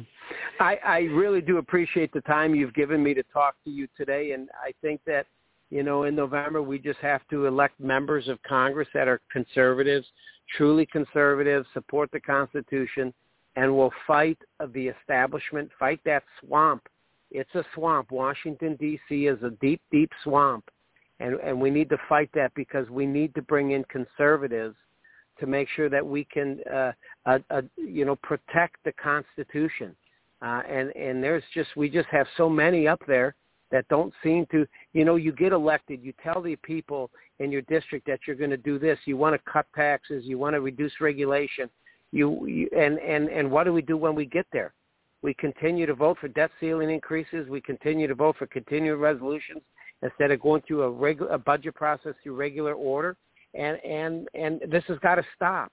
And so I I I just hope the American people truly understand that. Look at the candidates that are running and pick the true conservatives. Uh, enough with the the establishment and the rhinos because they're not helping us. Look at look at Liz Cheney and Adam Kinzinger. You know those are Pelosi Republicans. They don't do any good for the Republican Party. None, no. zero. No. And we need to kick them out of our party. I, I, I wish Leader McCarthy would, would we would expel them. We would get them out of our Republican Party because they're dangerous. They're dangerous for our party. They insult our leader of our party, which is Donald Trump, each and every day. They seem to say something negative about that man, and we need to expel him out of the Republican Party. Well, Congressman, it has a pleasure uh, having you on, and we welcome you back anytime. Uh, it's always fun to have a, a voice of reason and showing that there are people we can elect that will get the job done. God bless you, sir. Thank you. God bless you and your listeners. Bye-bye. All right, Congressman Troy Nehls. There's a link on the show page to his congressional page, uh, so check him out and check out, you know, what he stands for and what he's doing. You know, he's a good man, and like I said, the wrong person to piss off is a cop. so, oh yeah, it was a fun interview. Definitely a fun interview. All right, now what am I doing here? Oh, that's what I'm looking for. Okay, I'm just trying to get myself a little organized here, but. uh We've got a few minutes before our next guest calls in, and uh, I just want to make a notation here. Just bear with me as I write some notes. Uh, doo, doo, doo, All right. Um, okay. That's done. That's taken care of. Okay. If I don't do that now, I'll forget what I'm doing. Anyway. All right. Joe I am, should be I am like the shortly. congressman. I'm just like the congressman. I I think the Capitol Police are being weaponized to go beyond their their um their authority. And things like that shouldn't happen. And if they do happen there should be consequences for those who directed them to do such things. But as we know starting with the clintons there's no accountability when they do things. But let there be a roger stone or someone like that um general flynn and you know is off to prison Well, look what they did to Papadopoulos. They did send Papadopoulos to prison. prison. He got Oh, yeah. overturned. But, you know, um, uh, Rick Gates, they persecuted Rick Gates. How much money did he, he practically went bankrupt just defending himself. Uh, Katie Oh, yeah. McFarland, FBI one day shows up at her house and, and starts, you know, questioning her and everything else. It doesn't matter who you are. If you're on the wrong side of the swamp, uh, you're bait. You're you're you're alligator bait. That's a simple simple fact. And uh, it, I mean- it's got to stop. I just look at the couple who were defending their property. You know, they had weapons and things, uh, trying to ward off a mob from burning their house down and breaking in and all that. And they become the bad guys. You know, what kind of country is this when, you know, those who are the oppressors get away with, um, you know, the things they get away with, and those defending themselves against the oppressors, they become the, you know, the ones held culpable, you know, legally. I mean, they Yeah. were defending their property. They had the right to do so. They bear arms. That's in the Constitution. But that that city or jurisdiction or state took them to court over that. And you never heard about anybody um, from the mob scene being, um, you know, questioned, even questioned, you know, let alone be held responsible for their actions, breaking down the gates and stuff coming into that community, terrorizing it. Well, you know, Sarge has got a conversation with himself inside the chat room. I can't resist Sarge. Um, but uh, th- recently there was a BLM activist, and he was one of the ones that, uh, where the heck is that CNN reporter's name? Yeah, I heard about Uh, it. I- yeah. Yeah, well, she's there interviewing him, you know, Black Lives Matter, blah, blah, blah, asking what he wants and, you know, defund the police and so on and so forth. Uh, no one pulled all the guns, you know, anti-gun, anti-this. And this was a couple of years ago. So he does this interview, and I guess that was his mom sitting next to him in the uh, in the interview uh, that CNN was doing. And so what does he do? Uh, just the other day, he shows up at a uh, candidate's office. The guy's running for mayor. He happens to be a Democratic liberal, and this guy's Black Lives Matter. So you think they would be simpatico, but he shows up at the, this guy's office, uh, Mayor Greenberg, running for election, and the staff was having a meeting, but they came out to greet him along with the uh, mayor. And the guy doesn't say anything. He pulls out a gun. Now he's anti-gun. He's anti-Second Amendment, but he pulls out, I believe it was a nine millimeter, and fired seven rounds at the mayor. It didn't kill him. Mm. He, he grazed him in in I- in the sweater or whatever. You know, thankfully, he was okay. But here you got the progressives eating their own. You would think that if he was something like that, you, you'd go after a conservative, a Republican, but he goes after one of their own. And how much I'm willing- willing to bet that that mayor probably knelt with Black Lives Matter too. Hmm. Big, big, good Yeah. question that, that should be answered. So they don't even realize they're stirring up trouble for themselves. And we just sit back and say, all right, you know, uh, what is it, Darwin's theory of evolution? Only the fittest survive. You know, just keep on going, eating yourselves. The rest of us will just stand here back, and when you're done, we take over. I don't know. It seems like a good idea to me, Hmm. right? Yeah. Keep on eating their own. I mean, there's so many this- things to talk about. This But has here, to come to uh, an end. This this Yeah. tyr- tyrannical uh, Yeah. administration. Oh, not only that, not only that, a George Soros DA run, is in the city. So the guy, just days after attempting to assassinate this candidate, this mayor, uh, he gets released on bail. Wait, wait, wait. He just attempted murder, an assassination of a, a politician. I, I think that deserves something more than, you know, bail. I don't you think he should remain locked up until his trial? Come on.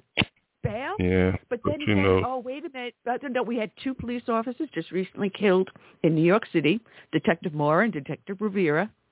And that perpetrator is already back out on the streets. Gee, you killed two cops and you're back out on the streets. This is a revolving door justice. However, you can't legally own a gun. How dare you? You Nazi, you bigot, you racist. Uh-uh, no, no, no, no. You, you, you're one of these uh, right-wing kooks, you know? You're a, you're a domestic terrorist. So what Oregon is doing, uh, they have a bill known as the Oregon Freedom Pilot Program. HB 4079 that would add a 3% tax on what it deems a luxury item and then hand out that money that they taxed out to the low income. So you can buy that really, really nice Beamer or whatever it is.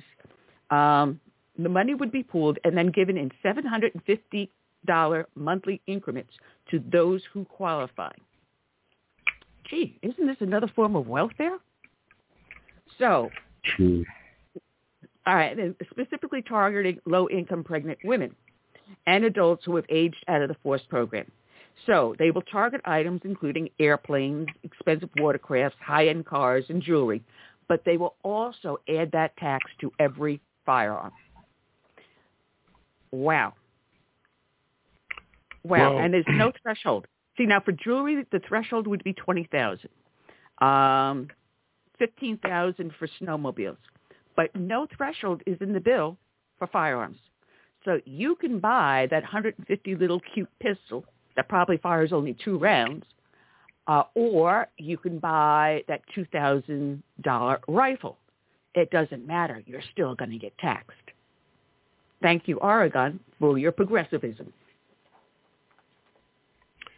As far as New York is concerned, excuse me, I'm hoping that um, Andrew Giuliani can get into office, even if he has to run against um, Andrew Cuomo. You know, I would still like to see New York go red again. California, I don't know. We probably still another two elections away from turning that red. Well, we can keep the all pressure up. all the Republicans, conservatives are moving out of New York and California. The only thing you have left are liberal progressives or the ones that just can't afford to leave. Now, we have that new mayor. Ah, did you The see the mayor? speech he gave? Oh. Yeah, in, in New York City. Uh, he Oh, gave a speech uh, because he's looking out at the crowd of the press who are interviewing him. And he pulls the race card. And he goes, Not the race. how many people look like me out there to interview? Obviously, there probably were none. They never, the camera never panned the, the crowd of reporters, so you, you can't answer that honestly. But he he made you assume that there was no one that looked like him in the in the in the audience. And he goes, "You're only doing this because I'm a black mayor," as if he was the first black mayor ever elected to the city of New York. Uh, excuse me, did Think- we just gloss over the terms, the two terms of David Dinkins in New York City? I'm Uh, thinking. Yeah, even though Dinkins was a progressive, he still had far more class than this guy has. I may not have agreed with all of his policies, but he still was a better mayor than this guy is proving to be. You know, I'm sorry. And the, the people that voted for you, I guarantee you mostly were mi- minorities. I mean, you had a police union back you, and you you pulled the race card. But this is what this guy has been his entire career. Because when I talked to people that knew him, they said he was known as as political. You you become a New York City police officer, and then you run for the state house. So now you're a police officer, or are you a state congressman?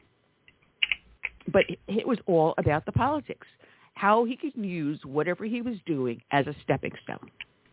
And he, when he was asked why he went into New York City Police, and it was a rather bigoted answer. He wanted to police the white side of the police department. Now, Mm-hmm. excuse me, there is something called bigotry, and it doesn't matter what your skin is. You can be a bigot whether you're black, Asian, white, still be a bigot. It's what's in your Yeah. heart. Evil resides in inside of every Everyone. No race. Mhm. So what are they going to do? Ignore the black evilness, the the black bigotry? I don't know. If that's Well, not important an- enough. No, here's another attack on our guns. Or we owe them one. Mex- uh, Mexico is suing America for gun violence, and 13 of our states have joined in the lawsuit. All right. Now, uh, the Mexican government is suing sever- several prominent gun manufacturers, alleging they caused massive damage by actively facilitating the unlawful trafficking of their guns to drug cartels and other criminals in Mexico. Um, I'm sorry. Uh, what part of illegal crossing of the border uh, do you fail to understand?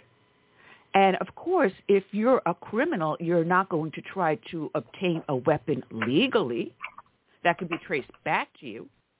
Uh, No way. didn't we have Fast and, Fast and Furious? But whatever happened to the prosecutions in Fast and Furious? I didn't hear of any. The only people that got prosecuted were the gun owners that were conned by the ATF to assist them in the investigation. They're the only ones that ended up being penalized and some of them jailed because they helped the ATF in doing their investigation. So in their allowing them to walk these guns over, I mean, they were acting as agents of the government, so can you say they committed a crime? Well, the federal government seemed to have said they did. And yet the federal government facilitated the walking of these guns through Fast and Furious across the border. But you go after the gun manufacturer instead of the administration that allowed Fast and Furious and never followed through on the proper prosecutions, that is not allowing the border to be closed. So you got free flowing traffic in both directions. So you got cartel members coming across as coyotes. Ah, let's pick up a couple of firearms and bring it back. Get the next batch of people. Come back. Bring the fentanyl, All the human trafficking. Come back and get some more firearms. Go back on over. What?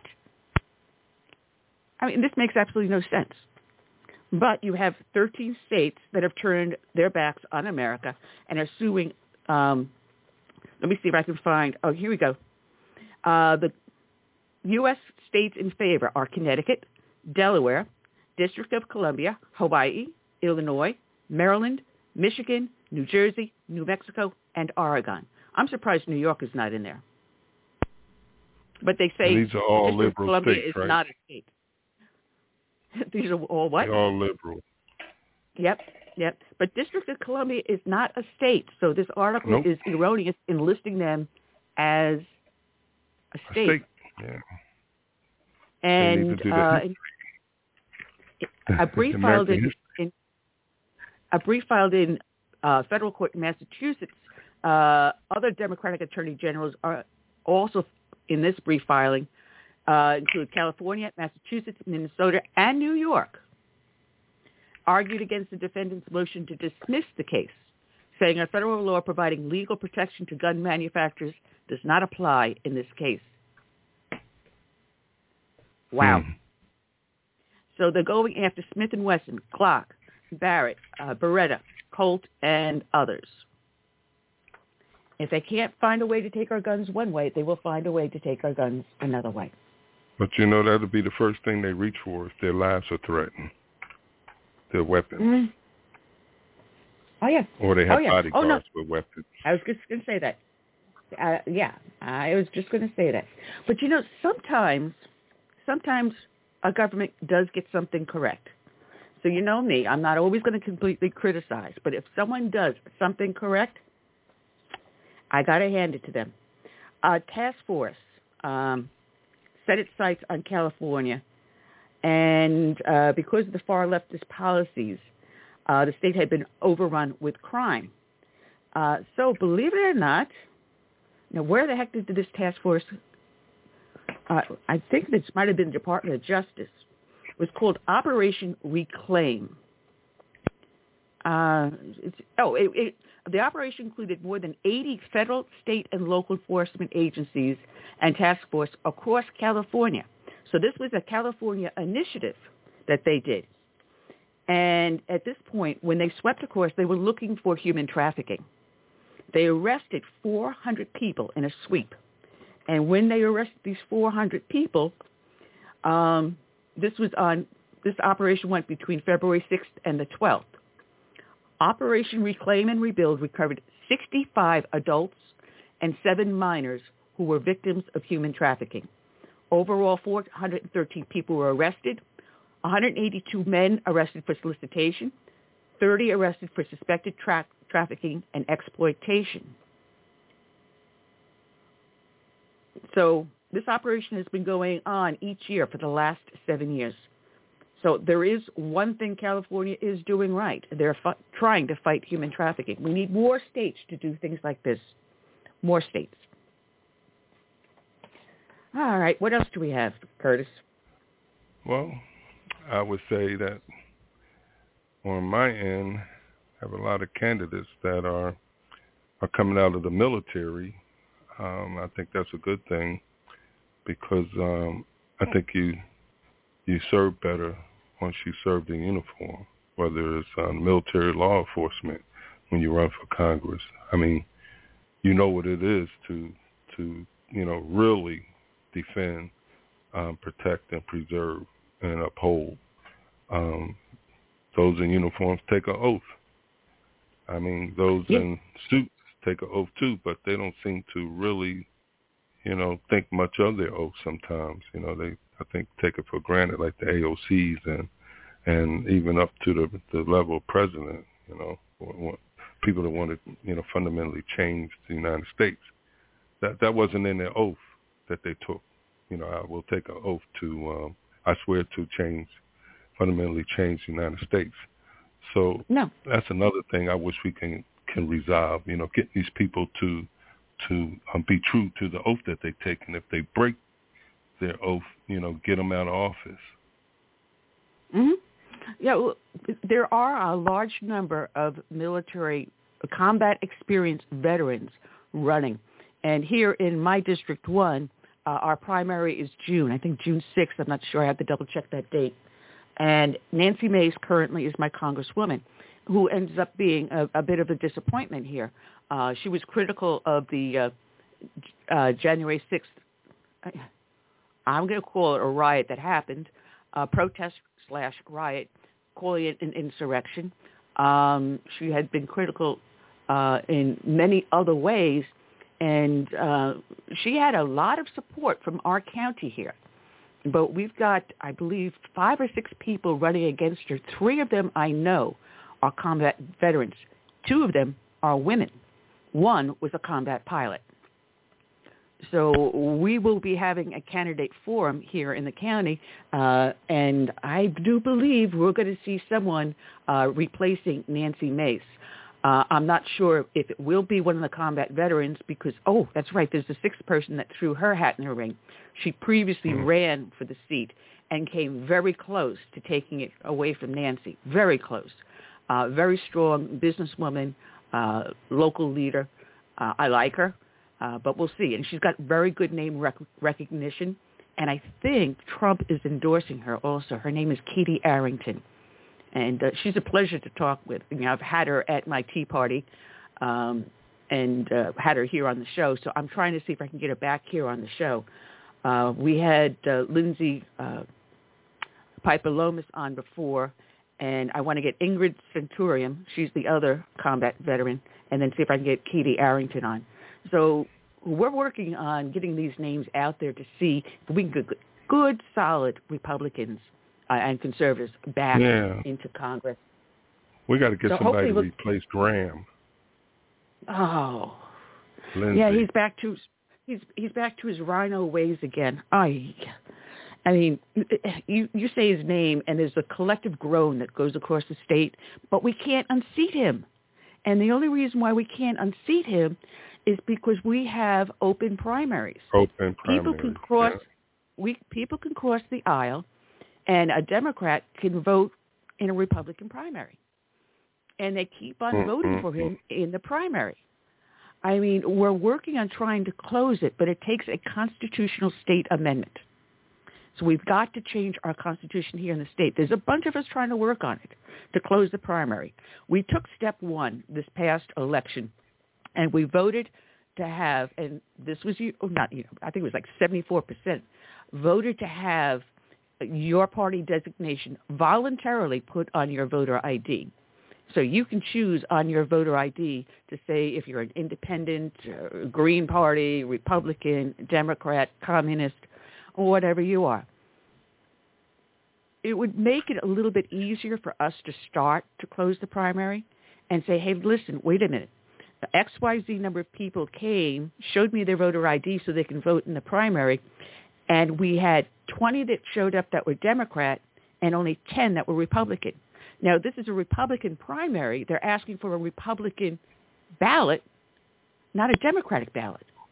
So this is the reason why we need to close our primary.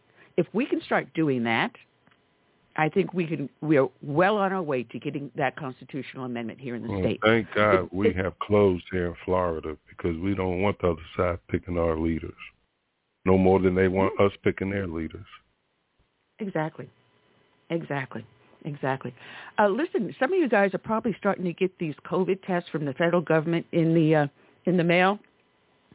Uh, I don't know how many of you have gone out to like a hospital or a clinic or whatever to have the COVID swabs done, but the CDC uh, said that 10% chance uh, of having genomic sequencing of the COVID-19 PCR nasal swab.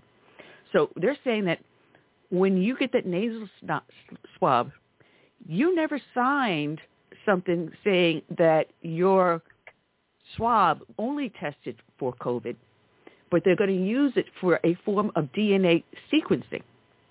Now, by law, if they go to sequence your DNA, your DNA, you need to sign a release form.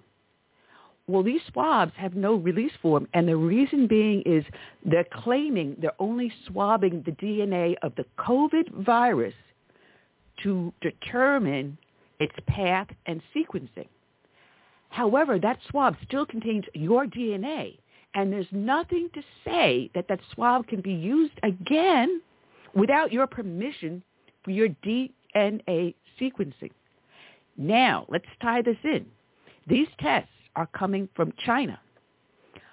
China has been hacking into a lot of these DNA labs, plus they bought up um, 123 Registry and uh, what's the other one? They've been buying up some of these DNA things, those kits that you and I would buy to say, oh, well, my family came from this country and I've got this so much in me and I can trace my ancestors all the way back there. And, oh, I got family in New Jersey.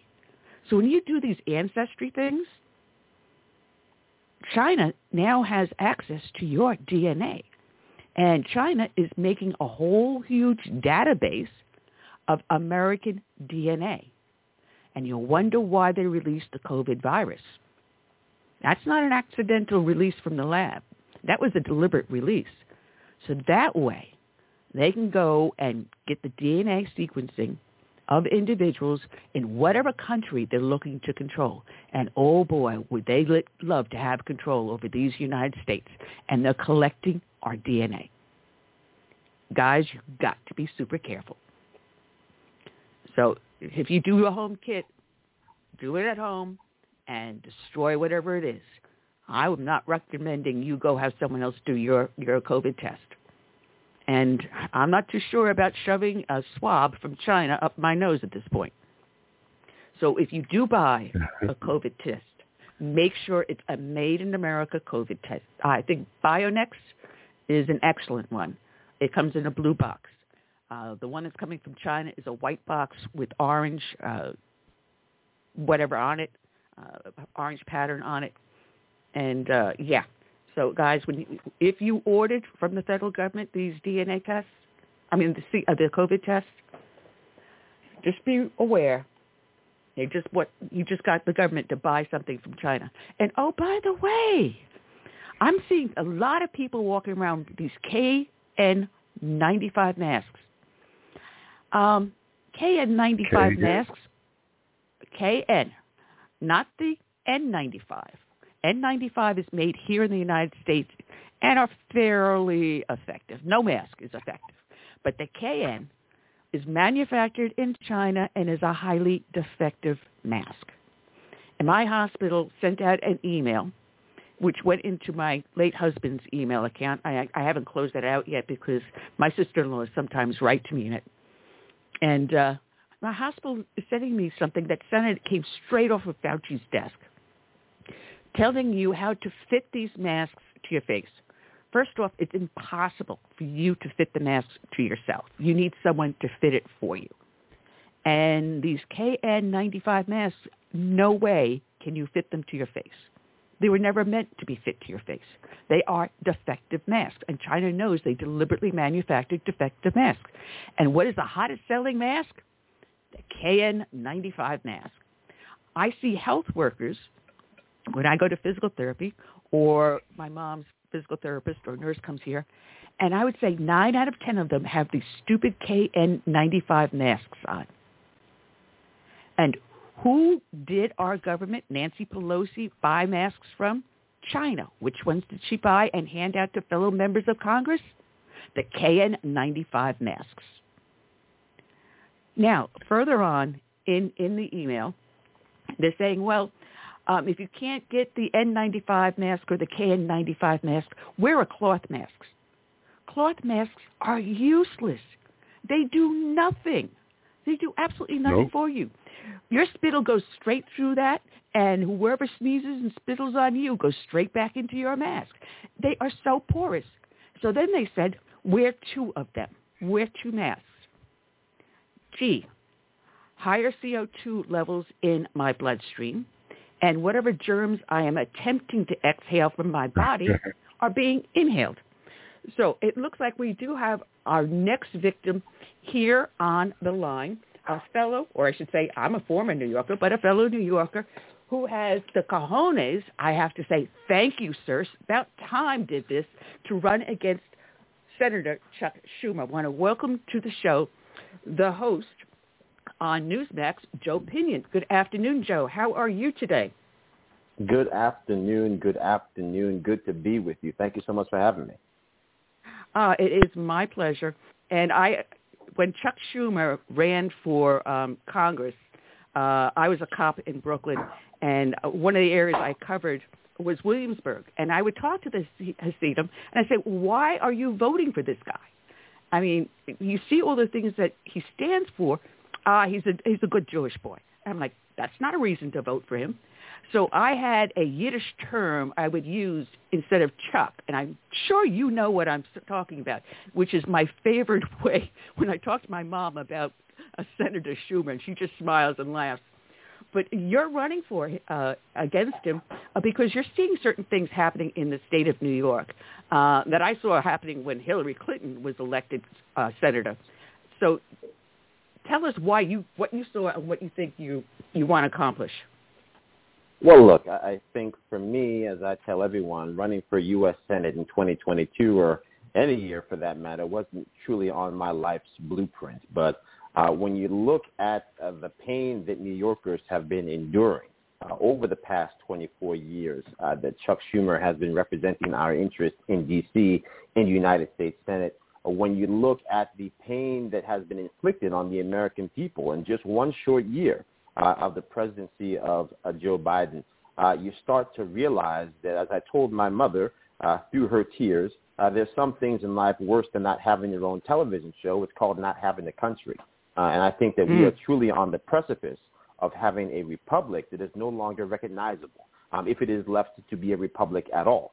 Uh, so I have seniors dealing with runaway inflation that has wiped out the largest increase of Social Security in a generation uh, because of this uh, printing of money that has debased the value of the American dollar. Six trillion dollars we printed to deal with a virus of foreign origin for which we have yet to hold the nation of origin accountable.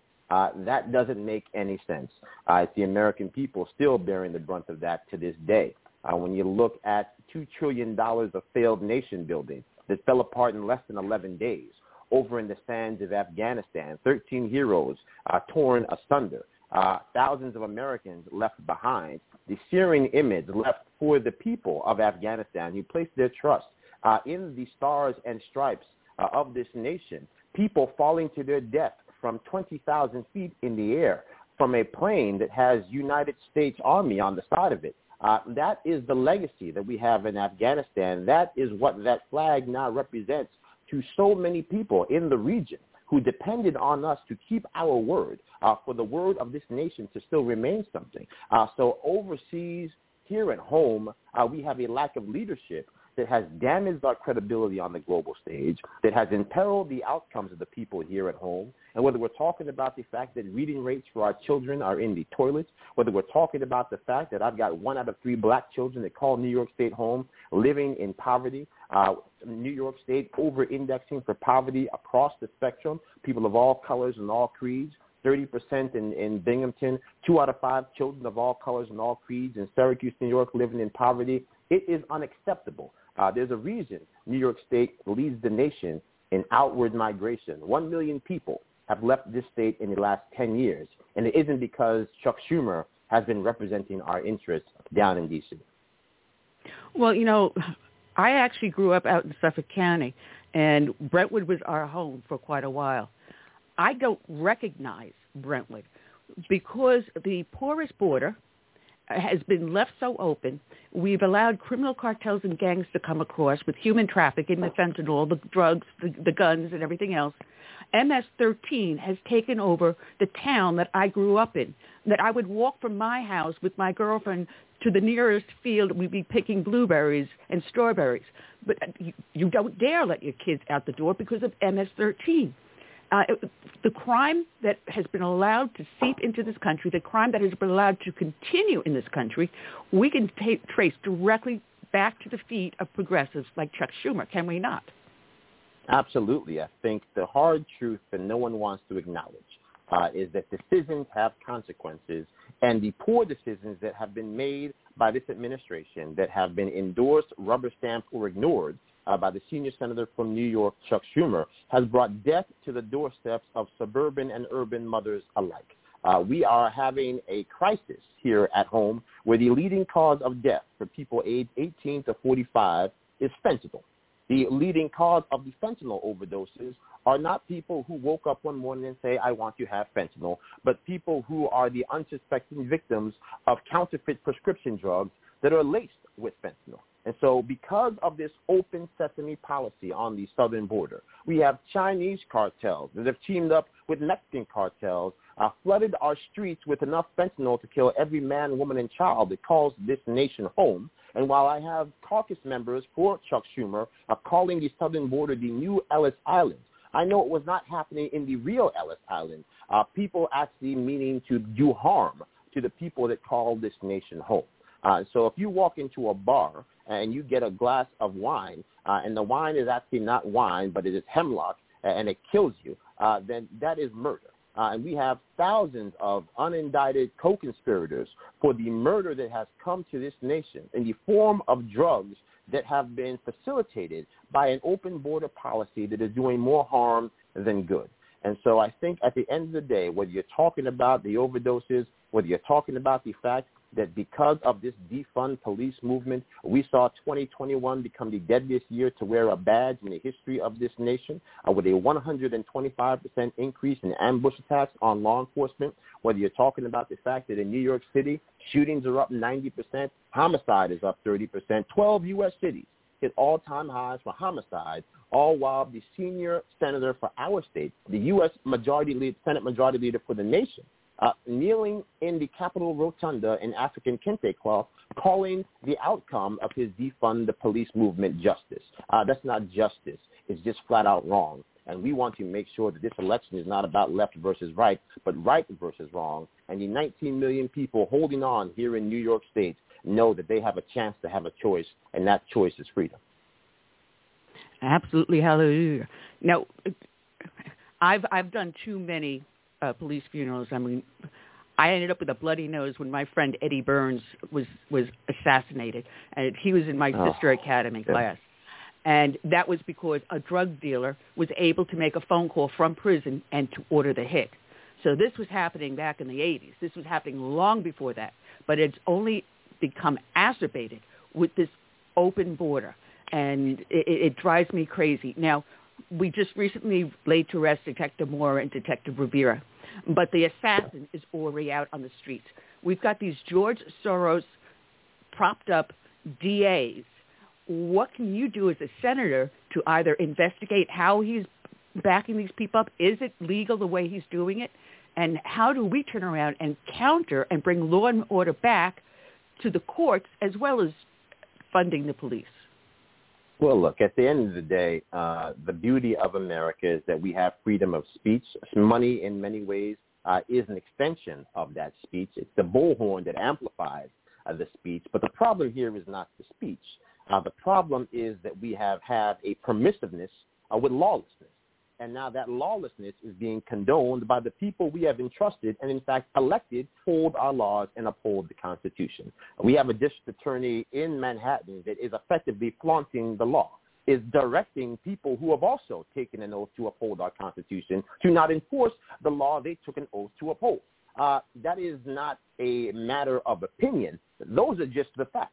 Uh, so at the end of the day, if we have a governor that will not act, if we have governors all across this country that will not act, while we have district attorneys all across this country taking the law into their own hands, then we certainly must have a federal government that comes in and says, how is it not a violation of the civil rights of the Asian woman subbed in front of a subway train uh, when you have a district attorney that refuses to hold uh, those Asian those Asian perpetrators accountable, right? If you understand that there is a protected class that is under assault uh, due to the lack of enforcement, then at what point do we start talking about the culpability for the people who are allowing the lawless uh, to run uh, roughshod uh, all over our laws and all across our streets. So I think that, again, the federal government is not always the best vehicle, but the notion that we can do nothing is a fantasy. There's plenty that can be done at the federal level uh, to nudge uh, the local municipalities in the direction of law and order, in the direction of justice for all people. And that starts with the power of the federal purse, which is why, by the way, what allowed the federal government to start printing money we didn't have, to take a state like New York, which is on the brink of bankruptcy, and put them back in the black for them to start wasting money all over again like it was 1999. So I think for us, uh, look, there's plenty that can be done. Uh, first and foremost, making sure that government is held to the same standard as the private sector. Uh, we can start by doing that with law enforcement, with, with these district attorneys, and that will go a long way to ensuring that police officers no longer have to attend funerals, that widows no longer have to be handed a flag, and that children no longer have to grow up without the heroes uh, that wanted to see them live their fullest life you know, I wish you were my senator at the time. I lived there. but unfortunately, well, we're, we're I, doing I our swore, best to make it so now. I, I swore because when um when she was running for office, I turned around to people and I said, if she gets elected before she's sworn in, we're out of here. We moved from Northport to South Carolina here, and I I haven't looked back. so, but you know, we the need sad strong. part is that you know there there's so many people uh, who tell that same story. I mean, look, I was at a, a law enforcement dinner. There, there are members of the New York City Police Department, members of the New York uh, City Fire Department uh, from my hometown in Yonkers, uh, who work for the city, have lived in the city, grew up in our cities and our towns, and have moved their families to North Carolina, uh, even while they still work here, because the quality of life is better, uh, because they know the quality of the safety that can be provided is more secure. Uh, so we just have to know for a fact uh, that if we have a campaign uh, that is predicated on your political affiliation, we will lose. But this campaign is not about saying everyone must become a Republican. It's about simply saying that we have a politician in power that is not empowering the people, but holding on to power for power itself. Uh, and so if you're sitting here in New York, people like yourself, the question has to be asked, do you feel as if you're better off today than you were 24 years ago when Chuck Schumer put his hand in the Bible and became a U.S. Senator? And I think most people know the answer is no. Uh, I reminded people today, the man has been in D.C. for 42 years. He got in Congress in 1980. I wasn't even born yet. And you can almost draw a direct line from the wage inequality that has spiked to when he put his hand on the Bible in 1980. The poverty that has remained stagnant in this state. Uh, you can draw a direct line from when he put his hand on the Bible. So in many ways, even the things that got better when he got there have gotten worse again. And the Democrat solution is to give a man who's been in D.C. for 42 years six more years of power. I think that that doesn't make any sense. And if we're going to have a world that works for we the people again, then we have to make sure that in this election, we go to every nook and every cranny. Uh, we knock on every door possible, and we let people know they have a chance to have a choice for the first time in 24 years. Well, Joe, I wish we had more time with you because I've got my next guest up in the bullpen here. You've got to come back, and you know what I'm going to try to do? I'm going to get you back and get Andrew Giuliani back at the same time. That would be a That'd be great. between the two of you. It's a, So, it's, a, uh, it's a blast from the past. And people can go to joepinion.com to support our campaign and learn more about our efforts because, again, uh, what Chuck Schumer does uh, in New York uh, and in D.C., uh, it impacts every single person that calls this nation home. Well, it's funny because I, I reminded him of when I yelled at him uh, just before a Columbus Day parade. He was a little kid, and his dad was running for mayor at the time. And so, you know, it's like his antics as a kid. but it would be a blast to have you back on. We need more time with you. So I'm going to get a hold of your guys, and your guys will talk to me, and we'll see what we can work out, okay? Absolutely. God bless. Talk soon. God bless. Joe Pinion, check him out, joepinion.com, also over on Newsmax on Saturdays. It's the uh, Saturday Advantage. We have our, our good friend, sweetheart of the show, Mark Tapscott from the Epic Times, or Epoch Times, and from Hill Faith. Good afternoon, Mark. How are you today? Hey, Ann, how are you? Ah, you're traveling somewhere. You still love me. Yay. I, I do love you. Of course I do. I'm actually heading to an Ace Hardware with my wife and our two dogs. Oh, okay. All right. Well, listen, we had um, earlier on the show we had Congressman Nehls on, and we were discussing uh, his invasion of his office and his investigation into, you know, the January 6th and his shadow investigation. But you guys write about this also in the Epoch Times. Um, he's calling for an open hearing. So what, do you, what are you hearing on this? Yeah. Well, thank you. But, Oh, you know, you're breaking up. he, do you still hear me? Yeah, you were starting to break up a little bit. Okay, let me, let me, um, let me pull here just a little bit where you can hear me better. I'm sorry about that. Uh, we're actually heading out of town, um, for the weekend. But anyway, Troy, Congressman Neal, the former sheriff, so he knows he knows how these things go. And when the Capitol Police bit, he wasn't taking it. He wasn't putting up with it. And uh, I have a feeling that he he may have Democratic leadership worried because he's no dummy and he knows what they did, and he's not going to let go of it. No, he's not. Uh, like I said, you really want to piss someone off, you don't do that to a cop. so we, we we know what where to which stone to turn over or where to look, and he's one that definitely Yeah. knows where to look. And I, I think there's something will happen. It may not happen until the next session uh, when we take back the House and take back the Senate, but something will happen, I do believe. You know, so- you've got so many fantastic articles over in the Epic Times, and Yeah. something that is hitting everyone at home really hard. Every time I drive past a gas station, my blood starts to boil. But the Biden policies you wrote added $1,000 more to the typical household in just last year. Now, I'm remembering uh, the day before the election, um, I paid for gas, and I, it was at a dollar sixty-nine. I drove past Yeah. the gas station, and it's three forty-nine. That's Oh, wow. a huge jump. That is a Yeah, huge jump. and and they're talking they're talking now, Ann, about seven dollars a gallon. You know, Can you it- it's that? crazy. Yes, I can. But how does that person that's on low income uh, with a minimum uh, wage job, an entry wage like at McDonald's or Burger King or something like that, how do they get from their home to work if they can't even afford the gas to put in their car? Because the gas is cost more than they're earning.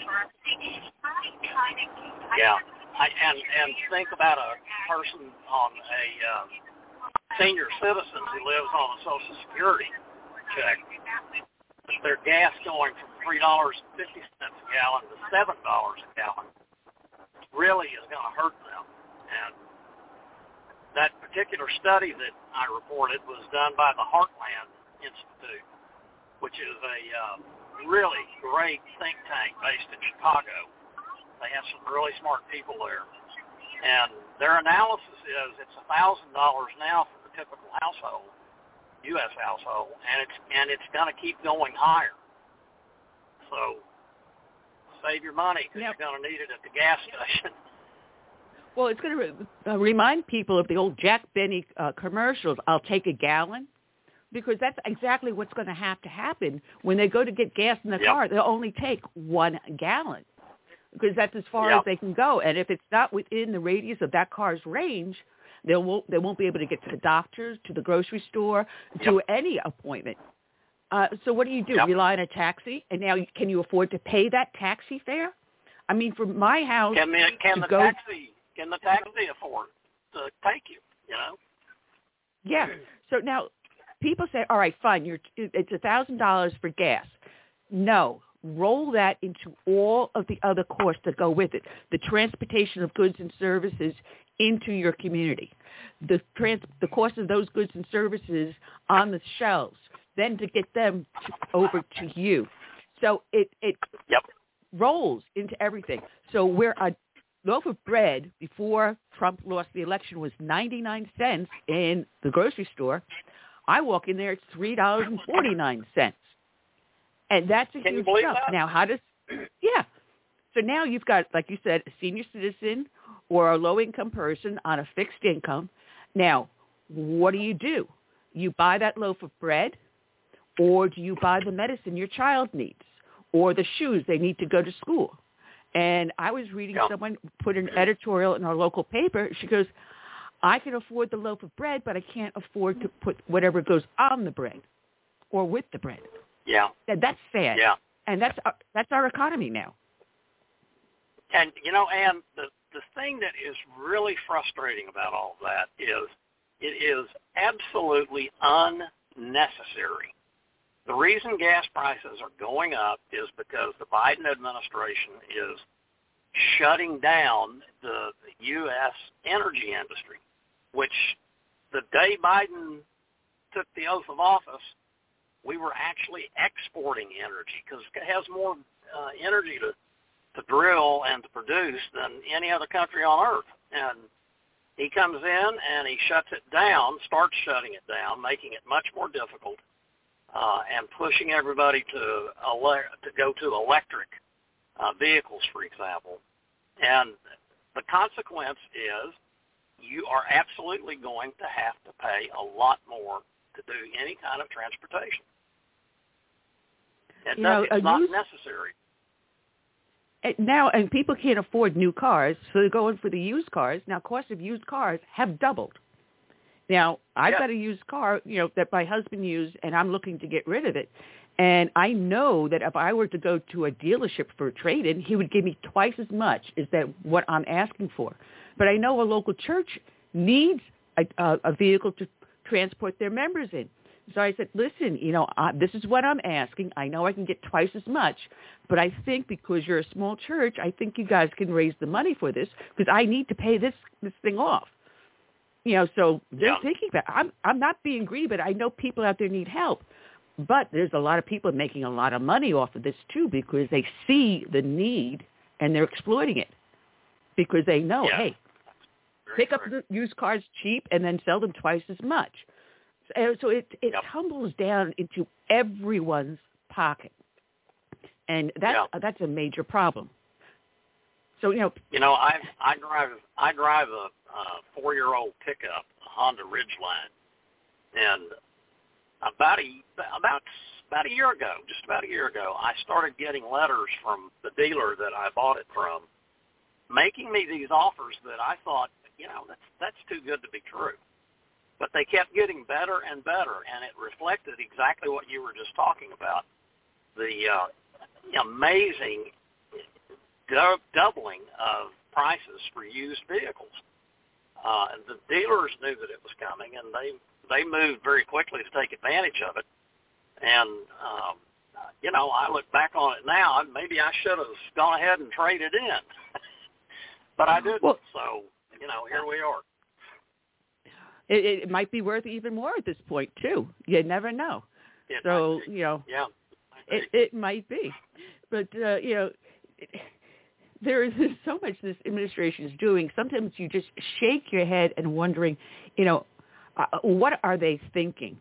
They recently appointed Yeah. this one individual, Sam Sam Brinton, in charge of our nuclear waste, and he is more concerned about expressing himself sexually and his gender and the fact that he can prance in front of Congress in stilettos than worrying about our nuclear waste.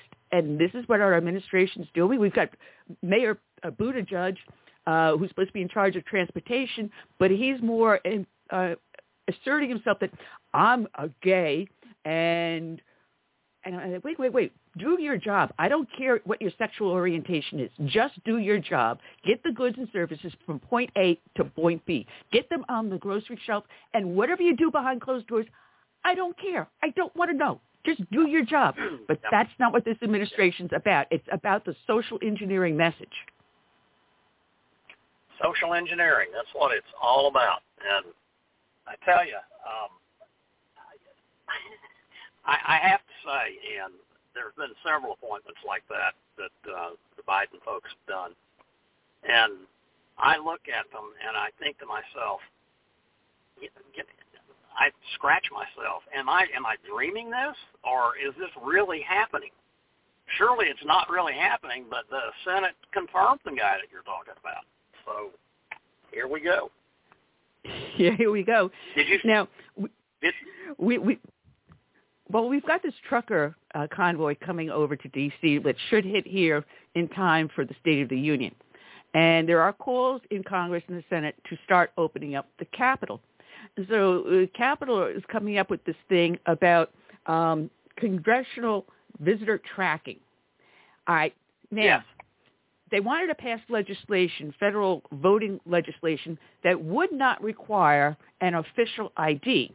Yet, right. to enter the Capitol, you will need to present an official photo ID and submit to digital background checks. Okay. Yep. Now, wait a minute. Wait, wait. So you want IDs or you don't want IDs? What is it? Presidency is just, I mean, we all have seen this for a long time. You have to have a photo ID to cash a check in this country, uh, at least for those few people that still do checks. Um, but you aren't required to show a photo ID to make sure that it's clear that you're actually who you say you are. Um, it's it's really ridiculous, and and that tracking system that you're talking about, I, I've been reporting on that for some time now, and it's really insidious because what they are they are trying to do is they want to have absolute control over who can come on to the Capitol complex, and then they want to be able to know where they're going, who they're talking to, how long they were there, so forth. Um, it's the kind of thing that you expect you know, you go into a government building in Russia or China or North Korea, you expect that they're tracking you and they know exactly who you are, what you're there for, and so forth. That's not America, but that's exactly what the Democratic majority in Congress is trying to do uh, to our U.S. Capitol. Uh, it, it, it just amazes me that it's actually being pursued. Now, and then it, it limits access, as you said, to the Capitol, but that's in direct con- contradiction of our Constitution, isn't it? Aren't we supposed to have free well, access to our representatives? It it is absolutely an interference with the with the representative process, um, and and of course the Democrats will argue that while this is just going to be an inconvenience, it's not going to keep anybody from talking to their representative. But the reality is, um, and and I just reported yesterday uh, um, a guy who is an executive with a liberal nonprofit who is actually quite an expert on Congress and the management of Congress, and he's telling them, if you do this, this is going to be a logistical nightmare, quote unquote. So it will interfere with the representative process, and democracy in America will be harmed as a result. And it's and it's all the the the the justification for all of this that the Democrats are putting forth is January 6th. And this supposed threat that they see um, that it could happen again. So they have to control who can come to the Capitol. It's it's really it's it's pernicious. Well, you know, it's ahead of the convoy coming across. It's ahead of the State of the Union, and it's another excuse to keep those barriers up around the Capitol and keep visitors out. So that way they can control the governmental processes going on behind closed doors. And unless you're watching uh, on C-SPAN or something like that, or if your your representative or, or senators talking to you either through newsletters or directly, you have no idea what is going on behind closed doors unless someone like you in the Epoch Times reports it. But even then, they well, would have the ability to limit your access. Yeah, and see, that's part of the point of it. Um, if you can control who can report on what's happening in Congress, then that gives you tremendous leverage over and how it gets reported. Um, and I, I have no doubt in my mind that um, given the opportunity, if not the present generation of Democratic leaders, a future generation of Democratic leaders will will utilize this kind of a system exactly for that purpose, to control the coverage of Congress. And that's, oh, wait a minute. you know, you might as well repeal the First Amendment. Well, wait, wait. Didn't they already do that? Hillary with RussiaGate. And every single talking head media person in, in lamestream media was, no, oh, RussiaGate, RussiaGate, RussiaGate. Um, they would say, uh, there was no no no uh, problems with the election. So it was a clean and fair election. And oh yeah, the January 6th incident was a full-blown resurre- insurrection, and everyone should be locked right. up and keys thrown away. But now with the Durham report coming out, uh, with what Hans von Spakovsky is doing over the Heritage Foundation, uh, with revealing the discrepancies in the elections, with what Congressman Nehls is doing, exposing what happened, the failures of January 6th, the in, insufficient backup, the fact that the uh, uh, National Guard was never called, the fact that they had the intel weeks ahead of time that something was going down, yeah. that they knew what was being targeted. They found maps. They they had all the information about the tunnels that they w- were going to be breached. They knew which groups were going to be doing the instigation, and they did absolutely nothing. But but the media reports the way they want them to report, and if they do this, yeah. they will knock out any conservative voice, any voice, even if it's not conservative, but a voice of truth, and they Yeah. can't let the truth get out. Don't forget, Ann, uh, that applies to the New York Times and the Washington Post, but they have declining readerships. And there is a growing conservative media not just the Epoch Times, which I happen to think is the best, and it's certainly got the biggest audience other than Fox.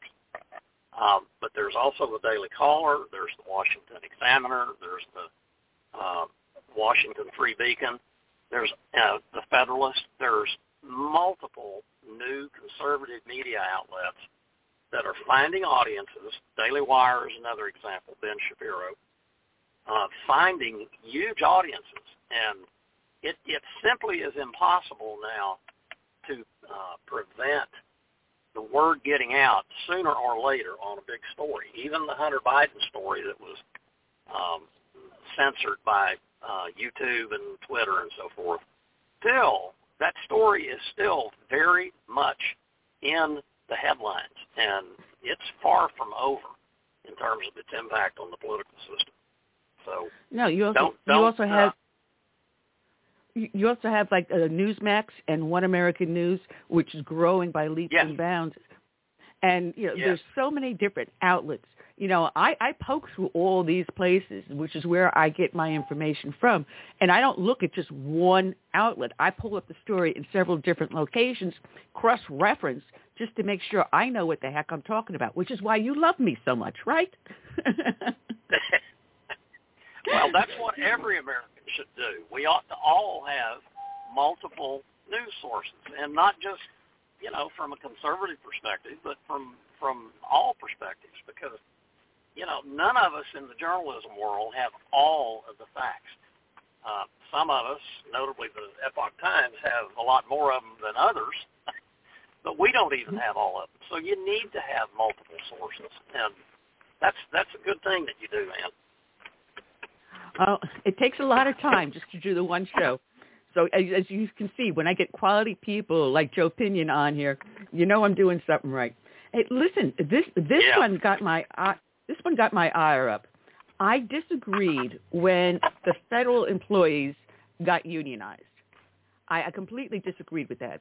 Um, but now they want to make these congressional staff unionized. I'm sorry. What happens if you've got a, a Democratic congressional staffer, but the person that now gets elected into the seat is a conservative? How can you trust that staffer if they're unionized and you can't remove them from that position? That's that is one of the biggest questions that every congressman, no matter which party they're in, they're going to have to deal with that question because, you know, sooner or later, just like what's going to happen in November, the Democrats very likely are going to lose their majority. There will be thousands of open jobs on the Hill, on Hill staffs, and the Republicans that come in and take over the majority will be doing the hiring of those. But if every Hill aide is required to be in a union, then that changes everything, and that means whether you're a Democrat or a Republican, there is a very good chance that you're not going to be able to, to, to choose to have the kind of uh, uh, choice over who works for you that you had before the union came in. And that's that is a big deal. And there are a lot of Democrats, not just Republicans. There are a lot of Democrats that um, they won't say it in public, but they they whisper it in the back rooms. Maybe we ought to rethink this. Maybe this is not such a great idea. Well, you know, there's certain fed, uh, federal regulations that regulate when, where, and how federal employees unionize. But they're kind of like getting a little bit in the way of this legislation. So they want them to go back, as I understand it, review the reg- regulations, revise them so they can get this law passed. Is, am I reading the article correctly? Well, what happened is um, back in 1994, when the Contract with America, the Republican majority, was elected, the um, one of the first things that the, the new Republican majority did was they passed um, a bill called the Congressional Accountability Act, which was a very good piece of legislation in my view because it applied to Congress a whole bunch of laws like the Americans with Disabilities Act, uh, that when Congress passed them, they had exempted themselves from it. Um, somehow or another, I think it was one of those backroom deals to get some Democrat support for the bill. Uh, they included a provision that that authorized the beginning of the process to allow congressional staff and congressional employees to unionize. The the Congress in the next year, uh, however, never approved the regulations for that, so it didn't happen. But it's still there as a possibility, and what the Democrats in the House now are doing is they're saying, let's let's go back, let's update the regulations that were never adopted. Let's make sure that they uh, are uh, relevant to the present circumstances, and let's move forward and let the Hill staff unionize.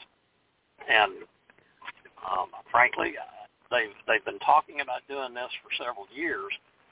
They've just kind of all of a sudden snuck up on us and started moving seriously on this. I don't think they're going to succeed because there's just too many potential problems for all members of Congress. But you never know. You know, there's like what 2.1 million civil servants in the federal government right now. How big yeah. would this union swell? And this union has powerful influence over legislation and other issues in the swamp. So would this like double the size of it? Just how big are we talking about this union? Well, actually, 0.1 million, give or take, you know, a dozen or so on any given day.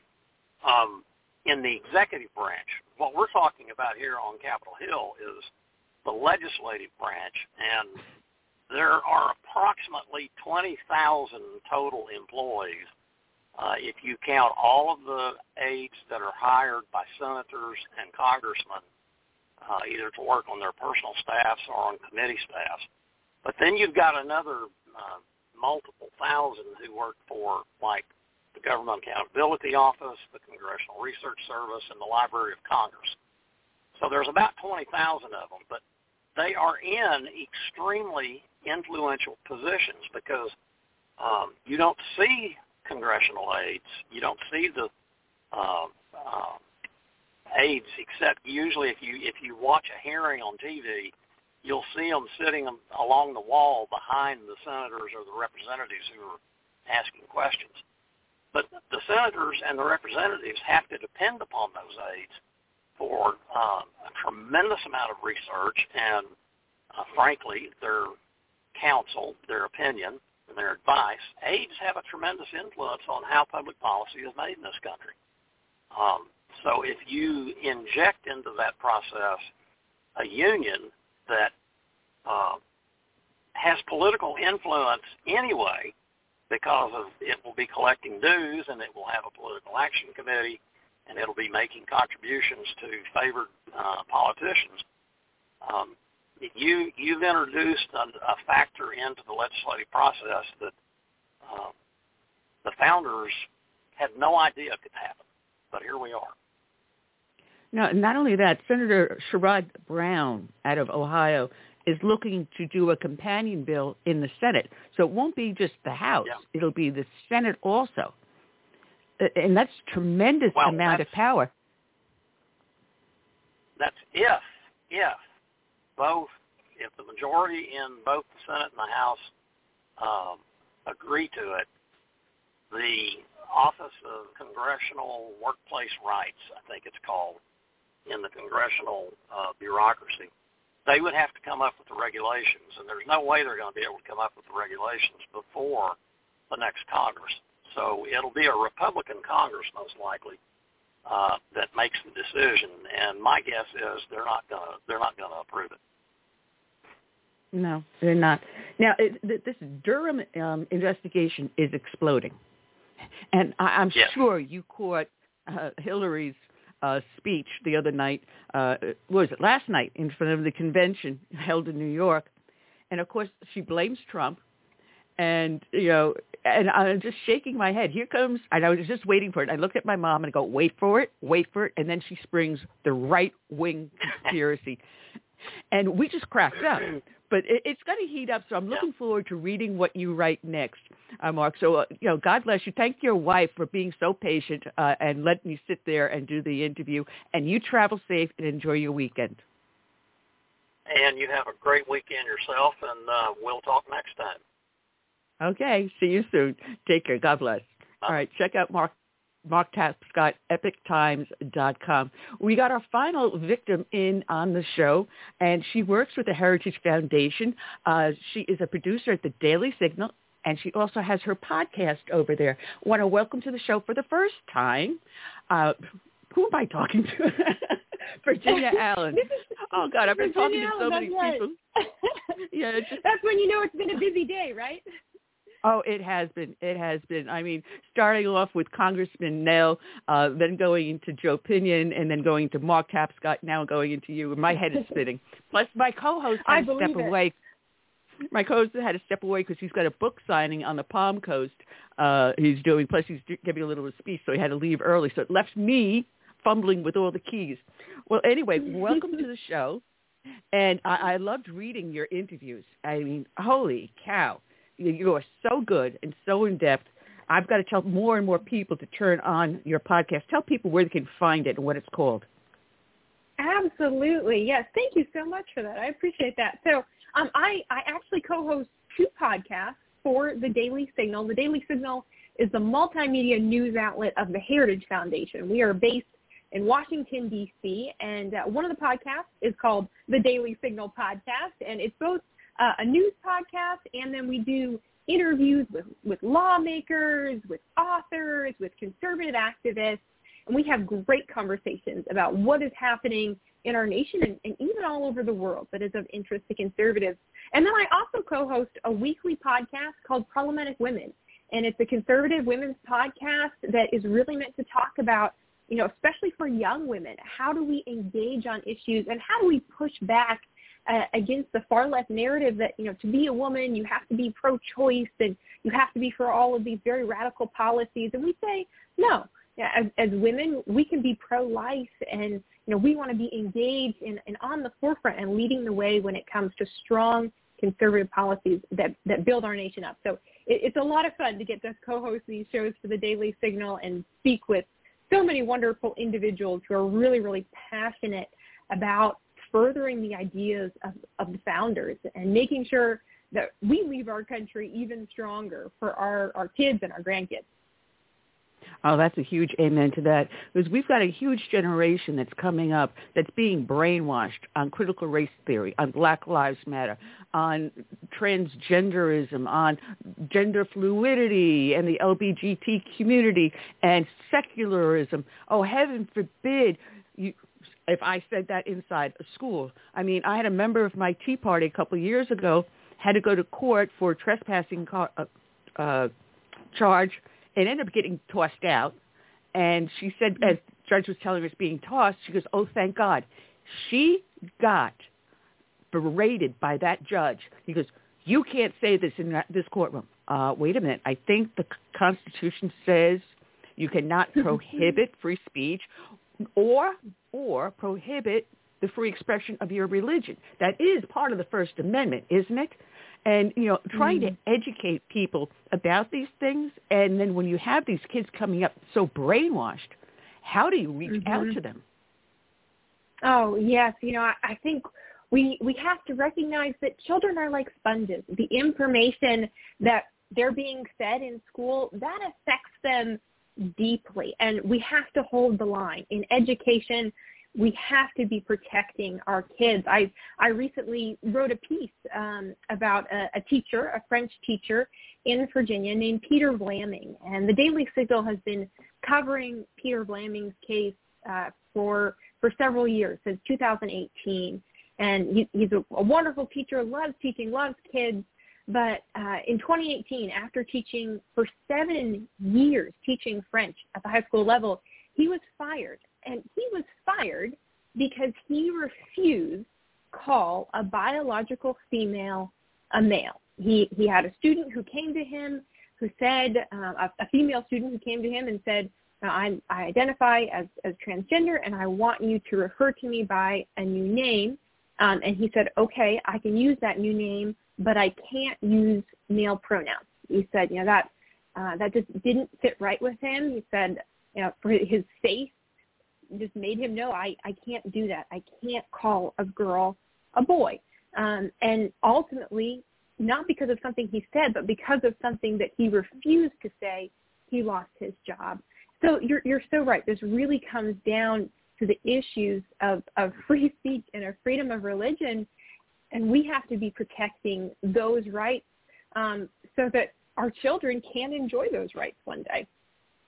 Well, I'm, that was the article that I had right on top of the deck to talk with you, and I've got tons of outlines, uh, underlines, and everything because having read it, and I'm sure Tom tells you that I do my research because uh, right now he has not been able to go back to work. No one is hiring him as mm, an educator. That's right. So he filed a lawsuit for one million dollars in damages, and it's looking pretty good, isn't it?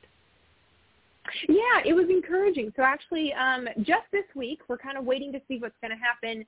And but Peter Vlaming, he's represented by a wonderful Christian organization called Alliance Defending Freedom. They do great work.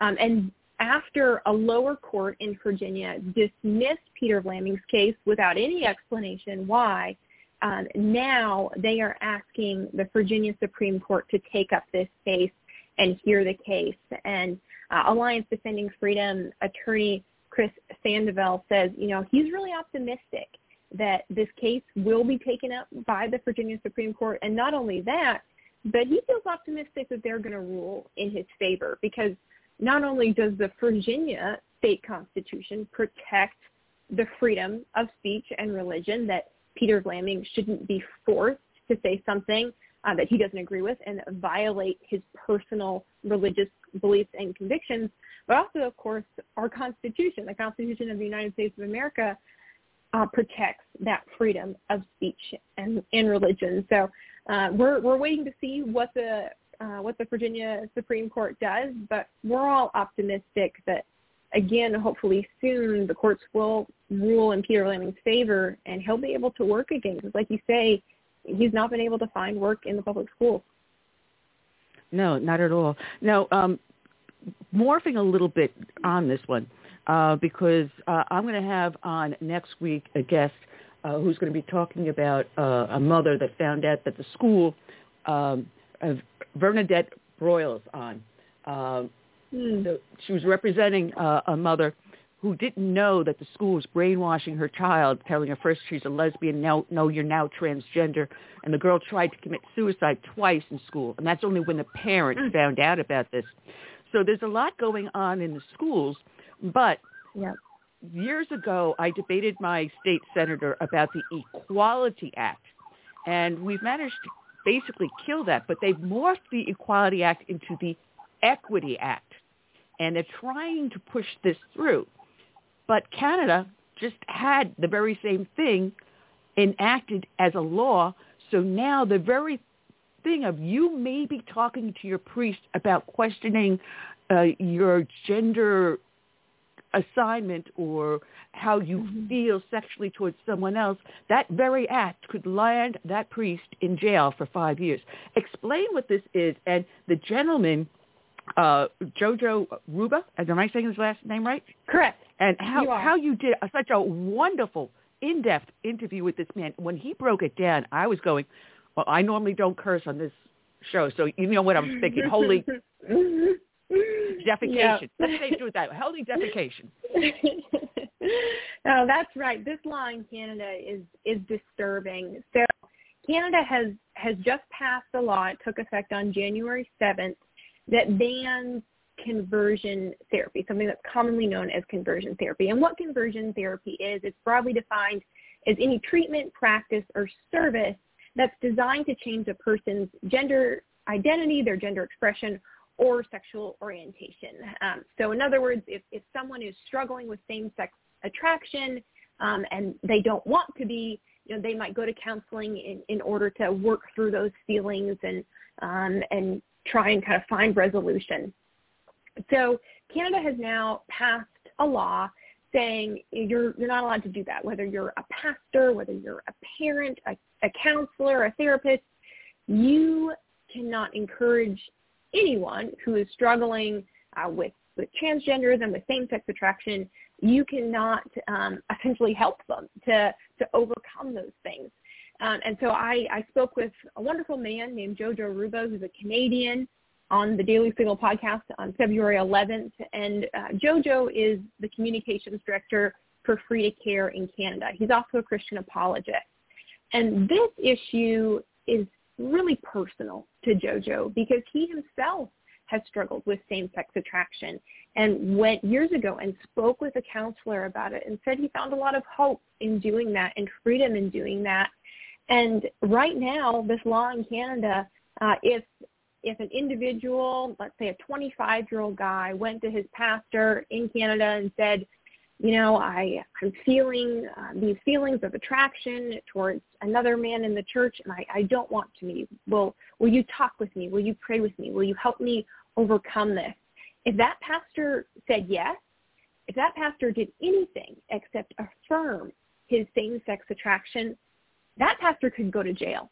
Uh, and this is obviously so, so troubling and so disturbing uh, because, again, it goes back to that, that freedom of speech, that freedom of religion uh, that is so clearly and directly being violated by laws like this to say that it, it, even even an individual, a person who is of age, that they can't seek this help out, um, this is incredibly troubling. And it's so troubling because what we often see is, you know, laws in Canada, it's just a matter of time, 15, you know, 10, 15 years until we start to see similar laws implemented in America. And, you know, you referenced the Equality Act, and we, we've seen in America already uh, this kind of legislation being pushed forward and being promoted, uh, and it's it's done so with um, with such a guise. You know, people say it, it's compassionate. And well, you know, since when it is lying to someone and telling them that a boy can be a girl or a girl can be a boy, that's that's not compassion.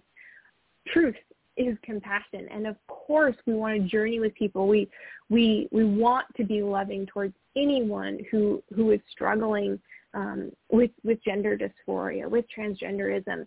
It it's uh, it's our job to to be compassionate, to be loving towards them but lying to them, that's not love and that's not compassion. Yeah, uh, there's.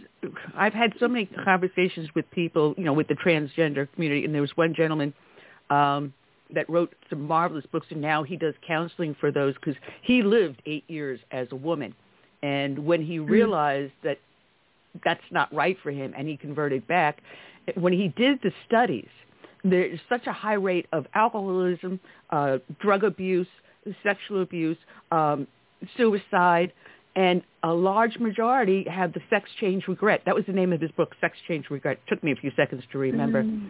And mm-hmm. what happens when you have someone with the sex change regret? If they're in Canada, no one's going to be there to help you. So what do you re- revert okay. to? Alcoholism, drug abuse, uh, criminal activity, suicide, self-mutilation. You know, mm-hmm. this segment of society is being harmed the hardest by mm-hmm. this law. So yeah, oh, you're absolutely right. You know, and then you you talk about being faith based and taking people and loving them for who they are and helping them through. And what JoJo uh, was was talking to you about is how he found it more important to follow in the steps and love of Christ than to give into mm-hmm. what he emotionally feels. And this is exactly what the scriptures teach us. So the very fact the Bible teaches this would make the Bible illegal. Mm. Well, and I think, you know, I think you make such a good point that, um, you know, at, at the end of the day, the individuals who are harmed most by laws like, like the law we've seen implemented in Canada are people who are themselves struggling with transgenderism, um, struggling with same-sex attraction, struggling with gender dis- We uh, recently produced a documentary here at the Daily Signal on a gentleman named Ryan Anderson. And Ryan Anderson is the author of a book, When Harry Became Sally, and he's really an expert on gender dysphoria. His book goes into detail on, on the science and the philosophy and, and the background of gender dysphoria, it, how it sort of originated and um, I, I sat down with him and you know, something he told me said, you know, if if for anyone experiencing gender dysphoria, that that's not something you would want to. That's not something we would wish on anyone to feel discomfort in your own skin, to feel that separation from your own body. But he compares it in his book uh, to, to anorexia. That you know, a, a young girl struggling with anorexia, you you're not going to subscribe her liposuction. The problem is not with her body. The problem is, you know, with with her emotions, and with other things that are going on on around her, and you have to you have to care for her, for her mind, for her soul, for her heart, uh, in the midst of that. And it's the same thing with someone struggling with gender dysphoria. You know, we we can't just pass laws that you know allow young people to go ahead and and take puberty blockers and go ahead and and have surgeries that literally mutilate their bodies that's not what love looks like. What love looks like is coming in uh, and and supporting them and and counseling through through what they're feeling and finding what what is the root cause for why they're experiencing this and why they're feeling like this uh, and affirming that their body is good and that you know God created them as as a man, God created them as a woman, and that's a wonderful, beautiful thing and something to be celebrated and certainly um, not something to be torn apart and mutilated. So this this is really a, a concerning issue and a concerning trend, and I would just say to parents, you know, make sure you're you're aware of what what your kids are learning in school. Uh, be aware of of what your school's policies are. You mentioned earlier that um, you know there's a situation where parents didn't realize that their child was identifying uh, as as another gender at school, and we see that there are schools that have made it their practice to say, okay, if if a child wants to identify as as uh, a different gender at school, we will affirm that and not tell the parents. You need to find out if if that is the practice of your child's school. You need to be aware um, and know what's happening in the classroom. And um, it's so important as as adults we hold the line, we protect our kids, and we need to make sure we're aware of what they're being exposed to. Well, I'm, I'm urging everyone to go to the Heritage Foundation um, just key in the search bar your name, and the article will come up under February 11th. New Canadian law could send parents to jail for not affirming gender identity. Very, very excellent interview. And you talk about letting parents know what's going on in the school. So I bring you over to your February 10th article about uh, students in this seventh grade class uh, being told to read mm-hmm. a certain book and um, when the parents found out about it, it was like, wait a minute, this glamorizes illegal immigration. Uh, and mm-hmm. well, this is to help you learn composition and character development and everything else, blah, blah, blah, blah, blah. But the book is mm-hmm. propaganda. Mm-hmm. How nice it is mm-hmm. to have open borders and welcome these illegal aliens in because, you know, they need help. Wait a minute, we still have a legal immigration system so the, again, another form of brainwashing. But when the parent tried to find out, were other parents aware of this book? Were they given the option to have a different book assigned? And he was stonewalled and he was hit with a brick wall at every corner. This is the problem. They're not allowing the parents to find out what's going on in the classroom. That's right. There's such an issue with transparency. We need transparency in education. Parents deserve to know what their children are being taught. They have a legal right to know what their children are being taught. So this father that you mentioned, Michael Erickson, he's a dad to a seventh grade daughter in Fairfax County, Virginia. And in her seventh grade English class, Fairfax County, by the way, is just about um, 20, 20 miles or so right outside of Washington, D.C as a suburb of, of Washington, D.C. Um, but his daughter, Michael Erickson's daughter, was assigned a book in her seventh grade English class called Crossing the Wire by Will Hobbs. And the book tells the story of a 15-year-old boy who comes to America illegally from Mexico in order to find work to support his family back in Mexico. Um, and the father's concern was this is a book that is going to elicit sympathy for illegal immigration and is going to lead students to believe that we should have open borders. He says that is not appropriate. Obviously, we know there are um, you know so many so so many issues as we're seeing right now at our southern border.